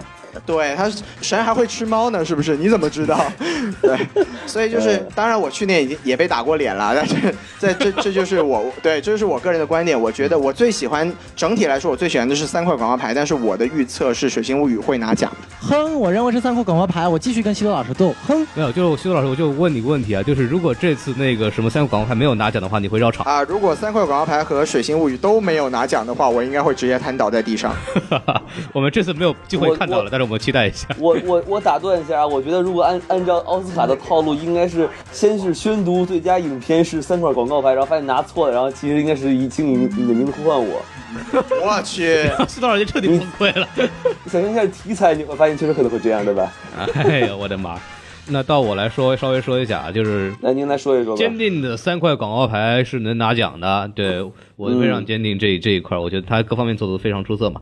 就说什么主题这个问题，我觉得他通过这个小镇的。社会能映射到美国整体的。这个反应吧，就是各个阶层对宗教也好，对这个公务员也好，对美国的法律体系也好，它都有一个这样子的映射在里头，我觉得还挺有意思的。从从那个题材上来讲，其实它也有它的优势的地方。然后我就这么说，然后对，就是三块广告牌，如果拿来跟去年的这个最佳影片提名做比较的话，它其实，在内核上跟去年的《赴汤蹈火》有一点点像。哎对，都是在一个就是体大体制的环境下，小市民被压迫，或者是说，呃，在体制内得不到解决之后，以私人暴力方式解决问题这样的一个角度去切入去表现主题的。对，那么这个主题的问题就在于说，它其实只是切中了当下美国社会的一小部分要害。嗯，它并没有像水，就像西多老师说的那样，《水形物语》它是非常全面的展现了奥斯卡学院需要去展现出来的各方面的形象。嗯，呃，边缘人士、残障人士、同性恋、有色人种。等等等等，他都照顾到了，考虑的非常周全。但是三块广告牌还有跟《赴汤蹈火》一样，他都是切入到了一个白人中下阶层，在美国现在当下社会当中该如何自处这样的一个现象。嗯嗯嗯，而且它直指的是这个法律和这个整个联邦体制的问题。对，所以说，我觉得，呃，它在这一点上有劣势呢，也就是我们所喜欢的地方。嗯所以说这个东西就看学院怎么选择了，因为毕竟广告牌的剧本、还有导演呈现、还有演员表现，还有刚刚谢老师提到的群戏都是非常棒的。对，我觉得在每个层面上，其实广告牌都是超过《水形物语》的，但是《水形物语》有一个大的框架，它是摆在那里，你撼动不倒。所以说，呃，最终花落谁家还是蛮值得一看的。提醒一下大老师，就是三块广告牌没有拿到导演的提名哟。哦，我我知道，这这不是最大的遗珠吗？刚才我们不是已经讨论过了吗？这是不可理解的一件事情然。后我来稍微所以说，所以说，在学院的观点里面，他的导演技法也比不上德尔托罗哟。然后我来补充一下，就是，呃，以往拿最佳情戏的影片的拿这个最佳影片的概率还是非常大的。对，这个可以作为一个小的参考吧。然后，对，去年是三，去年是隐藏人物嘛，嗯，我们懂的。对对对，我们懂的。哼，对，然后那个有这个遗珠有要说的吗？没有了是吗？然后就到我了，对吧？对对对，然后呢，就是我我觉得这个里面其实我看，哎哇，我至暗时刻终于下好了，但是也来不及了。但是我们值得鼓掌啊！哎，鼓掌鼓掌鼓掌。啊，然后继续说开头吧，嗯，啊所以赶紧的就是。啊，对对对，就是其实我我我从那个去年的那个奥斯卡来看，我感觉好像就政治政治政治正确的元素好像更更重要一点。然后我就觉得，你看这里面政治正确元素最丰富、最多彩的就是这两个，一个是三块广告牌，一个是水形物语，然后里面都有黑人，对吧？然后三块广告牌里面有残疾人，那个小恶魔，哎，侏儒，然后这个水形物语里面有哑巴，然后就其实你就看吧，那个他我估计应该是这两中的一个。然后我个人最喜欢水形物语，因为我觉得其实这个更唯美一点，这个三块广告牌可能太戾气太重了一点，我稍微不是特别喜欢。然后过。然后总结一下，就是不残障不得奖。OK，因为三块广告牌里面也很全，三块广告牌里面也有就是是吧，侏儒也有同性恋啊，嗯，对对？吧？呃，对，同性恋、黑人，对吧，都有。然后那个，那我们就是把这个奖大概主要的东西都讲完了，就是热门片之外，剩下的这个提名里边有大家想想说一说的吗？嗯，那我就挨个顺一下吧，就顺便也跟大家聊一聊我这是就是九部最佳提名片的我的个人喜好的一个顺序。那我最喜欢的肯定还是三块广告牌，刚刚这个理由已经说了很充分了，不用再多说。那第排名第二的呢，就是这个《魅影逢将》，因为 PTA 这个整体的表现确实太美了，整个故事也是非常的鬼魅动人啊，就是细思恐极的一个爱情故事。但是呢，就这个片子，第一它格局确实太小，但你也不能说它格局小，它说大也大，说说小也小，哎对看你怎么理解了。但是非常的文人腔调，就它不是那种学院上传统会喜欢的，也就像 PTA 以往的表现也能看得出来，所以说我对它没有抱很大的希望。魅影逢将我特别喜欢，我把它排排到第一，可能三个广告牌跟魅影风这样我没有办法排哪个更好，我对我都挺喜欢的，然后就继续吧。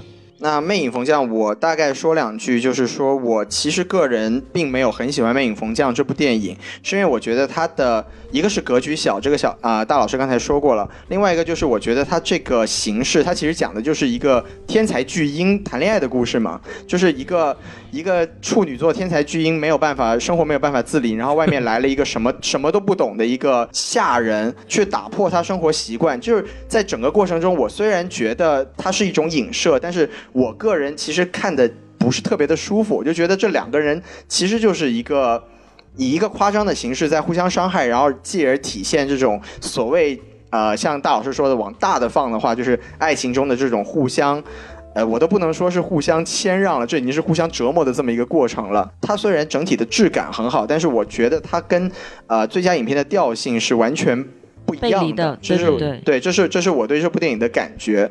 我我不能说我不喜欢吧，就我只能我只能说就是，呃，它的各方面都很好，但是它不像是一个最佳影片的一个品相。嗯，这是没头脑和不高兴的故事。啊、差不多这个意思，对。对对，那我接着往下说啊，排名第三的呢，其实是刚才我吐了挺多槽的博德小姐。哎，之所以把它拉到第三的位置，就是说，就我觉得个人情感共鸣还是非常重要的，在我的这个观感里面啊。然后博德小姐同样的问题就是格局太小，然后它也不是完全不是一个最佳影片的这个品相，所以说它放在这里呢，第一是给这个女导演还有新锐导演的一个机会，第二呢，可能就是满足一下这些曾经都是小镇青年，但是现在坐上了奥斯卡评奖席位的这些。中年男人和中年女人们一个心灵的慰藉吧。OK，然后当年他们都是甜茶那个角色是吗？那就不好说了。这个对这个博德小姐有什么补充的吗？两位老师？呃，我觉得博德小姐就是说她可能还是很平淡吧，但就是说其实。那个电影，如果你不很用心去看的话，你可能真的很难被带入，反而会觉得就是很蛋疼。然后，嗯，我就先说这些。嗯，嗯啊啊、大老师把它排在了第三位，但是在九部里面，这应该是我排在最后的一部电影。就是我觉得，我不是说伯德小姐有什么不好，但是就是作为跟她的竞争者相比的话，伯德小姐实在说不出有什么特别好的地方。它是整体的表现最平庸的一部电影，所以我把它排在我今年九部最不喜欢的里里面的排名吧。嗯，嗯，当初看就是因为它的那个烂番茄评分特别特别高嘛。王老师，你节目里还是给了四颗星呢。哎，这个东西没有办法，毕竟电影票很贵嘛，对吧？什么理由？那这样的话，我给三打败国金也很高分数呢，就 哎，好嘛。一很忘不了这个。没有博德小姐对我来说，哦可能最触动我的就是那句话，就是说说你你肯定是爱我，但你到底喜不喜欢我？就这个其实是对很多孩子来说，可能都有这样的一个感同身受的这个东西。然后下一部电影，嗯，那好，那接下来说我的排名第四啊，就是敦刻尔克。我觉得敦刻尔克就是还是诺兰，就是诺兰嘛，没有什么太大的问题。嗯从包括他的构思，然后这个表现的主题内容都没有什么历史题材，也是奥斯卡会喜欢的。但是这个表现的方式会不会显得太刻意了一些呢？这个就不好说了。对反正也是属于一个无功无过的电影。敦刻尔克没什么好讲的，我们就希望敦刻尔克能拿奖。敦刻尔克算不算章回式电影啊？呃，你不要把跟这个东西跟一个什么什么逐梦演艺圈联合在一块儿啊，你这样的思想很危险。被你发现了。大大老师 diss 了这么多敦刻尔克，然后把它排在了第四的位置。这个大老师的排名标准到底是怎么样的？其实除了三块广告牌跟魅影逢将，我觉得是比其他片好处非常多的层次之外，从第三到第九，我觉得没有特别本质的区别。我的这个排序仅仅是从我的一个。看完之后的，就是那一瞬间的观后的感觉来排的，就是一个非常主观的一个排名。嗯明白了。，OK，那那我我觉得敦刻尔克就是怎么说呢？它是一部诺兰的实验性电影吧。就是我觉得今年他能拿到提名，也是对我来说跟《狼三》的改编剧本能拿到提名一样，是说学院的一个 open mind，就是他们开始接受新的东西，我觉得这是一个好的现象。但是敦刻尔克对我来说也远远不是诺兰最好的作品，他这个整个整个电影看下来还是有很多那种实景演出的感觉，就是完全没有战争的残酷的感觉，所以就让我其实是有点失望吧。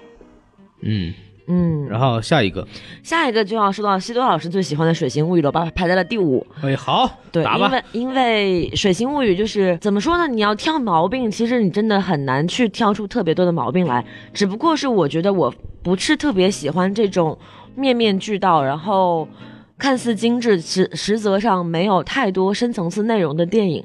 因为你对比起来，三块广告牌，它其实。触到的东西是让人很痛，然后是谈论的话题也是比较深的。那《水形物语》呢，可能就是更像是一非常浅层面的、很美丽的一部童话书，让你去看到这些东西，但是它并没有引引导你去思考一些问题，它只是把这些美丽的表面和一些可能有一些破败的地方展现给你看。那么在这个情况下，我就把它排到了第五的位置。嗯，我觉得他还是还是展现了一下，就是生发功能是很重要的这个东西。哎，好，那个王老师跳过来，徐老师。给我这个对。对对《水星物语》的观点，其实在节目里面真的也说的差不多了。然后我就是表达一下我的观点，就我跟我跟大老师其实有点相似的是，我把三块广告牌和《水形物语》摆在前两位，我觉得这两部电影高出其他七部电影一截，这是我的观点。然后《水形物语》啊，《水形物语》怎么说呢？就是其实从呃类型上来说，它真的是非常不像德尔托罗的一部电影，因为因为德尔我们都知道德尔托罗很喜欢怪兽，但是在这部电影里面，我觉得最可惜的一点就是这个怪兽是没有一个逻辑的，就是它只是一个很抽象的一个形态，但是这样子塑造恰恰是满足了这种西方群体对一个神性讨论的一个问题。对，所以就是说，我觉得这部电影在为什么说在我看来是今年赢面最大的这个最佳影片，就是主要还是它的内核的问题。它的故事层面上来说，我觉得作为一个童话吧，它戳中了我，戳不中别人，这个是很正常的事情。但是从从整个叙事的角度来说，你没有什么缺点可以讲，也就是说，它从情感层面上可以戳中它的受众，然后从逻辑层面层面上，它又可以自洽。我觉得这样一部电影其实真的没有什么。在今年的这部这个九部影片里面，真的是它最适合拿最佳影片的电影。刚刚我们在讨论这个男主提名有没有这个《水形物语》的人鱼的时候，我们也提到了嘛，就是这个人鱼他其实，在电影里面都不基本上都很难算是一个人物，他是一个符号化的存在我当然，我个人情感，我还是希望三块广告牌这种更具有现实层面意义的东西，能够获得学院的关注。就像去年我也是非常喜欢《赴汤蹈火》一样，嗯对，所以我这个还是我的个人一点小小的期望吧。，OK，个人的情感，我也希望吉尔莫·德尔托罗可以终于受到肯定。好，那下一个就是《至暗时刻》，同样是一部就是没有任何明显问题的电影。那这一个传记片嘛，也是就是显然会列入这个学院提名的这么一个名单行列当中。那这个《至暗时刻》其实我觉得有一个小小的问题啊，就是最后在塑造丘吉尔这个形象的时候，也就是唯一他那一段虚构的地铁戏，是让人觉得有点过了。对对，就是人民群众都拥护我、爱戴我，这个东西怎么拍出了我这个，是吧？我就不说是哪个国家哪个党派的这个味道了，但是显得有些刻意，嗯，呃尤其是这种没有所有的人都群情激愤，没有任何一丝质疑，然后站在那个地铁车厢里面，就是高振臂高呼说我们支持你打吧。这种感觉让人觉得一下子脱离了历史传记片应该有的严肃和真实的基调。对，因为毕竟丘吉尔在这个打完仗以后，马上就被选下台了。像某些国家的某些党派永远没有下过台，对不对？可以了，可以了，可以了，可以了。可见这个党派的正确性和优秀性，对不对？这个这就不一样，对不对？那就是不一样。哎就是果然不一样。果然刚有刚刚下好刚刚下好片子的王老师已经开始交党费了。哎，所以所以我就说这个电影，就除了大老师说的这个缺点以外，还有一个缺点就是说的下载太慢了，就是说 这这能怪他吗？然后咱下一个，下一个下一个呢，就是逃出绝命镇。啊我，觉得这个把它放在不是倒数第二的位置，纯粹是因为就是赞赏他刚刚小宋老师提到这个灵光一现的非常可贵的这个剧本构思。嗯，就是在这么一个如此政治正确、压倒一切的这个语境之下，他用一个反政治正确的角度去切入到一个真正的正确的内容上，我觉得还是挺值得创作者们去学习的吧。OK，cool，、对，当然同样的就是，我觉得他进入到这个最佳影片的行列提名里面，也是挺奇怪的一件事情。我我都觉得脑花不错。然后两位老师有什么想说的？我非常后悔当初没有看这个电影，说完了。我个人觉得这部电影其实还是蛮有意思的啦。然后就是说，其实我觉得美国，你看好莱坞电影这么这么多正正确，但是真的像他这么这么狠的把这种对黑人的 stereotype 放在台面上的，其实也真的蛮少见的。而且他还用一种这种惊悚喜剧的方式来表现。我觉得这一样还是那句话，就是学院能对这种不一样形式的这种正正确进行一个包容和这个这个学习吧，我觉得是一个很好的进步吧。好，那我们就继续往下说。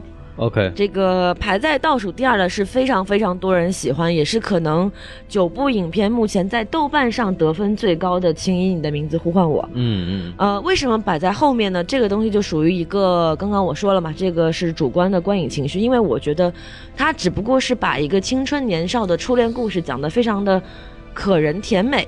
仅此而已。还有就是我在长节目里面说了很多次，刚刚也提到了的，就是这部电影绝绝不应该以它是一部同性恋纯爱电影为旗帜去打开这个市场。我觉得这一点是让我把它排在后面的一个比较重要的理由。那几位老师还有什么要说的？我感觉这个电影可能有很多很多人喜欢，可能真的是因为这个小甜茶的原因啊。嗯甜茶在里面的表演非常的具有灵性，就是刚刚谢老师也说了嘛，年轻的演员需要多一些灵性，少一些套路。那么我觉得甜茶在这里面真的是属于一个非常自由的灵魂的那种表演，你可以看得出很多东西，你很难分辨它是到底是表演还是在就是一种自我表达。因为我也听了你们的长节目嘛，就是首先我表达一下自己自己的观点，就是我觉得为什么咱们的长节目，对咱们咱们的长长节目，对说的漂亮，对，是哎 首先我不要不要妄图表达一下割不要妄图割裂什么电台，王少刚老师，你说的太好了。分分裂什么电电台是不可分割的一部分。对。哦，就是我我先表达一下我我的观点，就是我觉得这部电影为什么可以进入最佳影片的这个提名里面，我觉得它的内核其实是说一个同性恋如何发现自己是同性恋的过程。嗯。我觉得这一件事情其实是很少有电影真的去认真体现的，因为我们看这个甜茶，他在这部电影里面他是经过了这个异性恋的渣男这个做法，然后再确定了自己是同性恋的取向这件事情，就是我觉得在这个主题上来说，其实还是蛮新颖的。然后电影的问题嘛，我个人认为是说他抽真空抽的太过分了，就是他其实给我们展现的是两个无忧无虑的年轻男性的。伊甸园式的爱情，对，我觉得这个对我们代入感来说是完全没有，我们都是这个穷苦人家的孩子，我们谈恋爱都很辛苦的，好吗？所以就是说，在看这部电影的时候，我觉得代入感是缺乏的。就是从另外一个方面来说，它因为它抽离的特别的彻底，所以它又确实非常非常的美，就是我们很难去无视这部电影的美学价值。所以说，这部电影对我来说是一个很纠结的一个感觉，就是因为我听你们评分也是不三不四嘛，其实我对它感觉也是不三不四。它有太多让我不喜欢的地方，但是我又无法去无视它的那些优点，这就是我对这部电影的一个整体的观感吧。对，基本上就是这样子。对我感觉就是看的时候感觉赏心悦目，然后看完以后，其实有点看不下去。作为一个直男来说，但是这个片子呢，品质上来讲还是非常值得鼓励的。哦，就说到这里。我觉我觉得《请以你的名字呼唤我》出现在这个最佳影片的名名单里面，其实是给很多小众小预算的电影做出了一个榜样的，就是说怎样以小博大，通过一个呃非常细腻的角度和影影像影像呈现方式去以赢及三十五毫米的定焦镜头，对，去赢得这样的一个大众的喜爱，其实他其实做了一个挺好的范本。嗯，呃，至于西多老师说的那个内核，我认同，但是还是要说那说一句，很多同性恋电影，包括就是不管是男同还是女同，最最基本的都是要从对自己性别取向的自我认知开始的。所以说，他表现这个题材也并不是什么就是惊天地泣鬼神、开开开天辟地的一件事情，他依然还是一个在这个题材范畴之内，大家都已经做过了的事儿。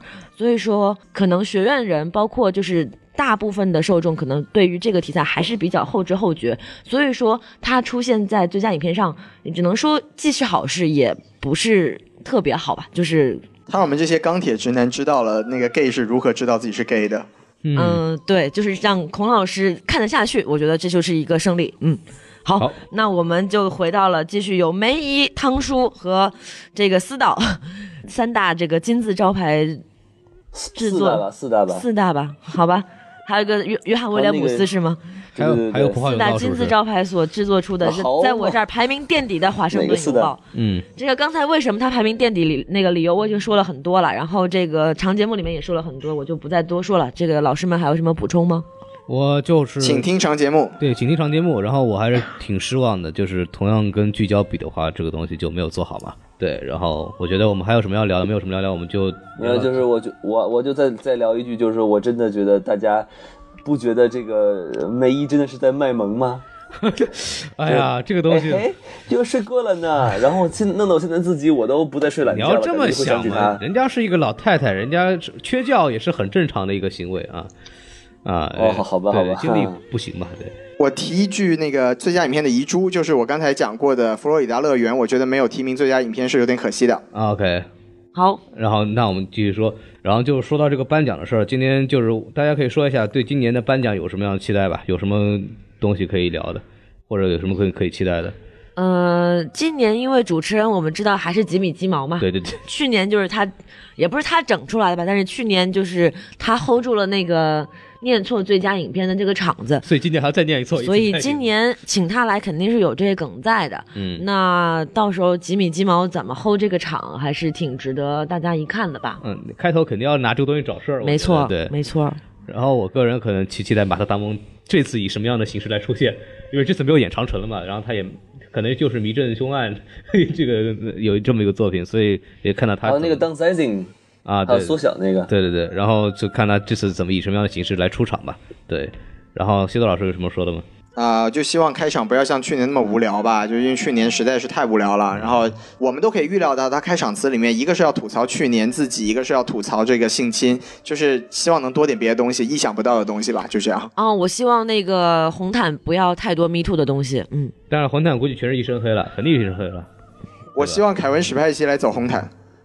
我希望弗兰兰来走红毯。我只是希望段子里不要再黑华华裔就行了，对我希望吴京来走红毯，然后随远必走。都给猪了。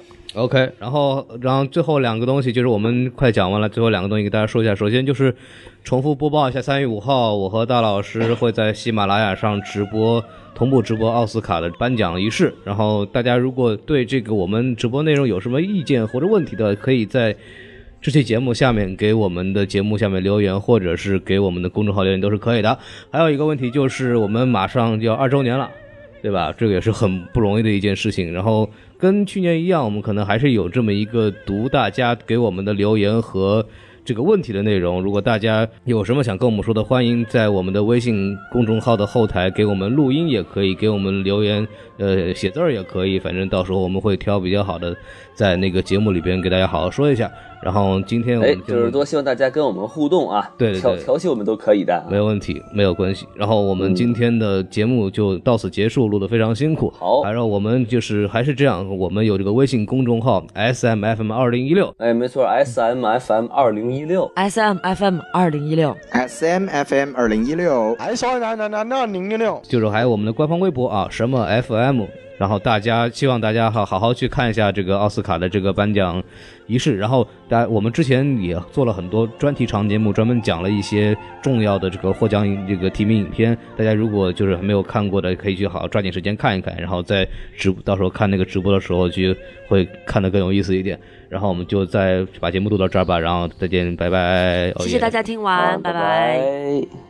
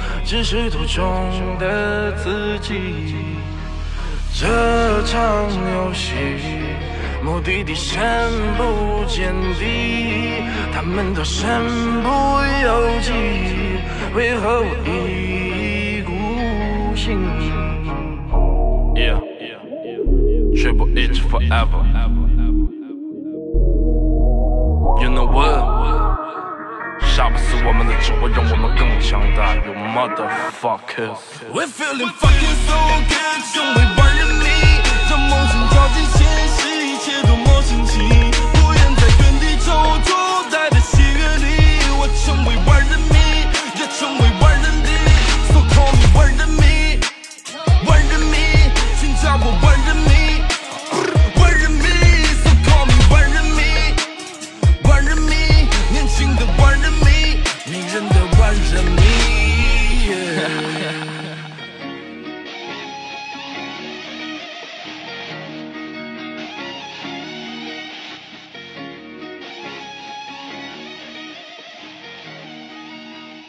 没给大家拜年。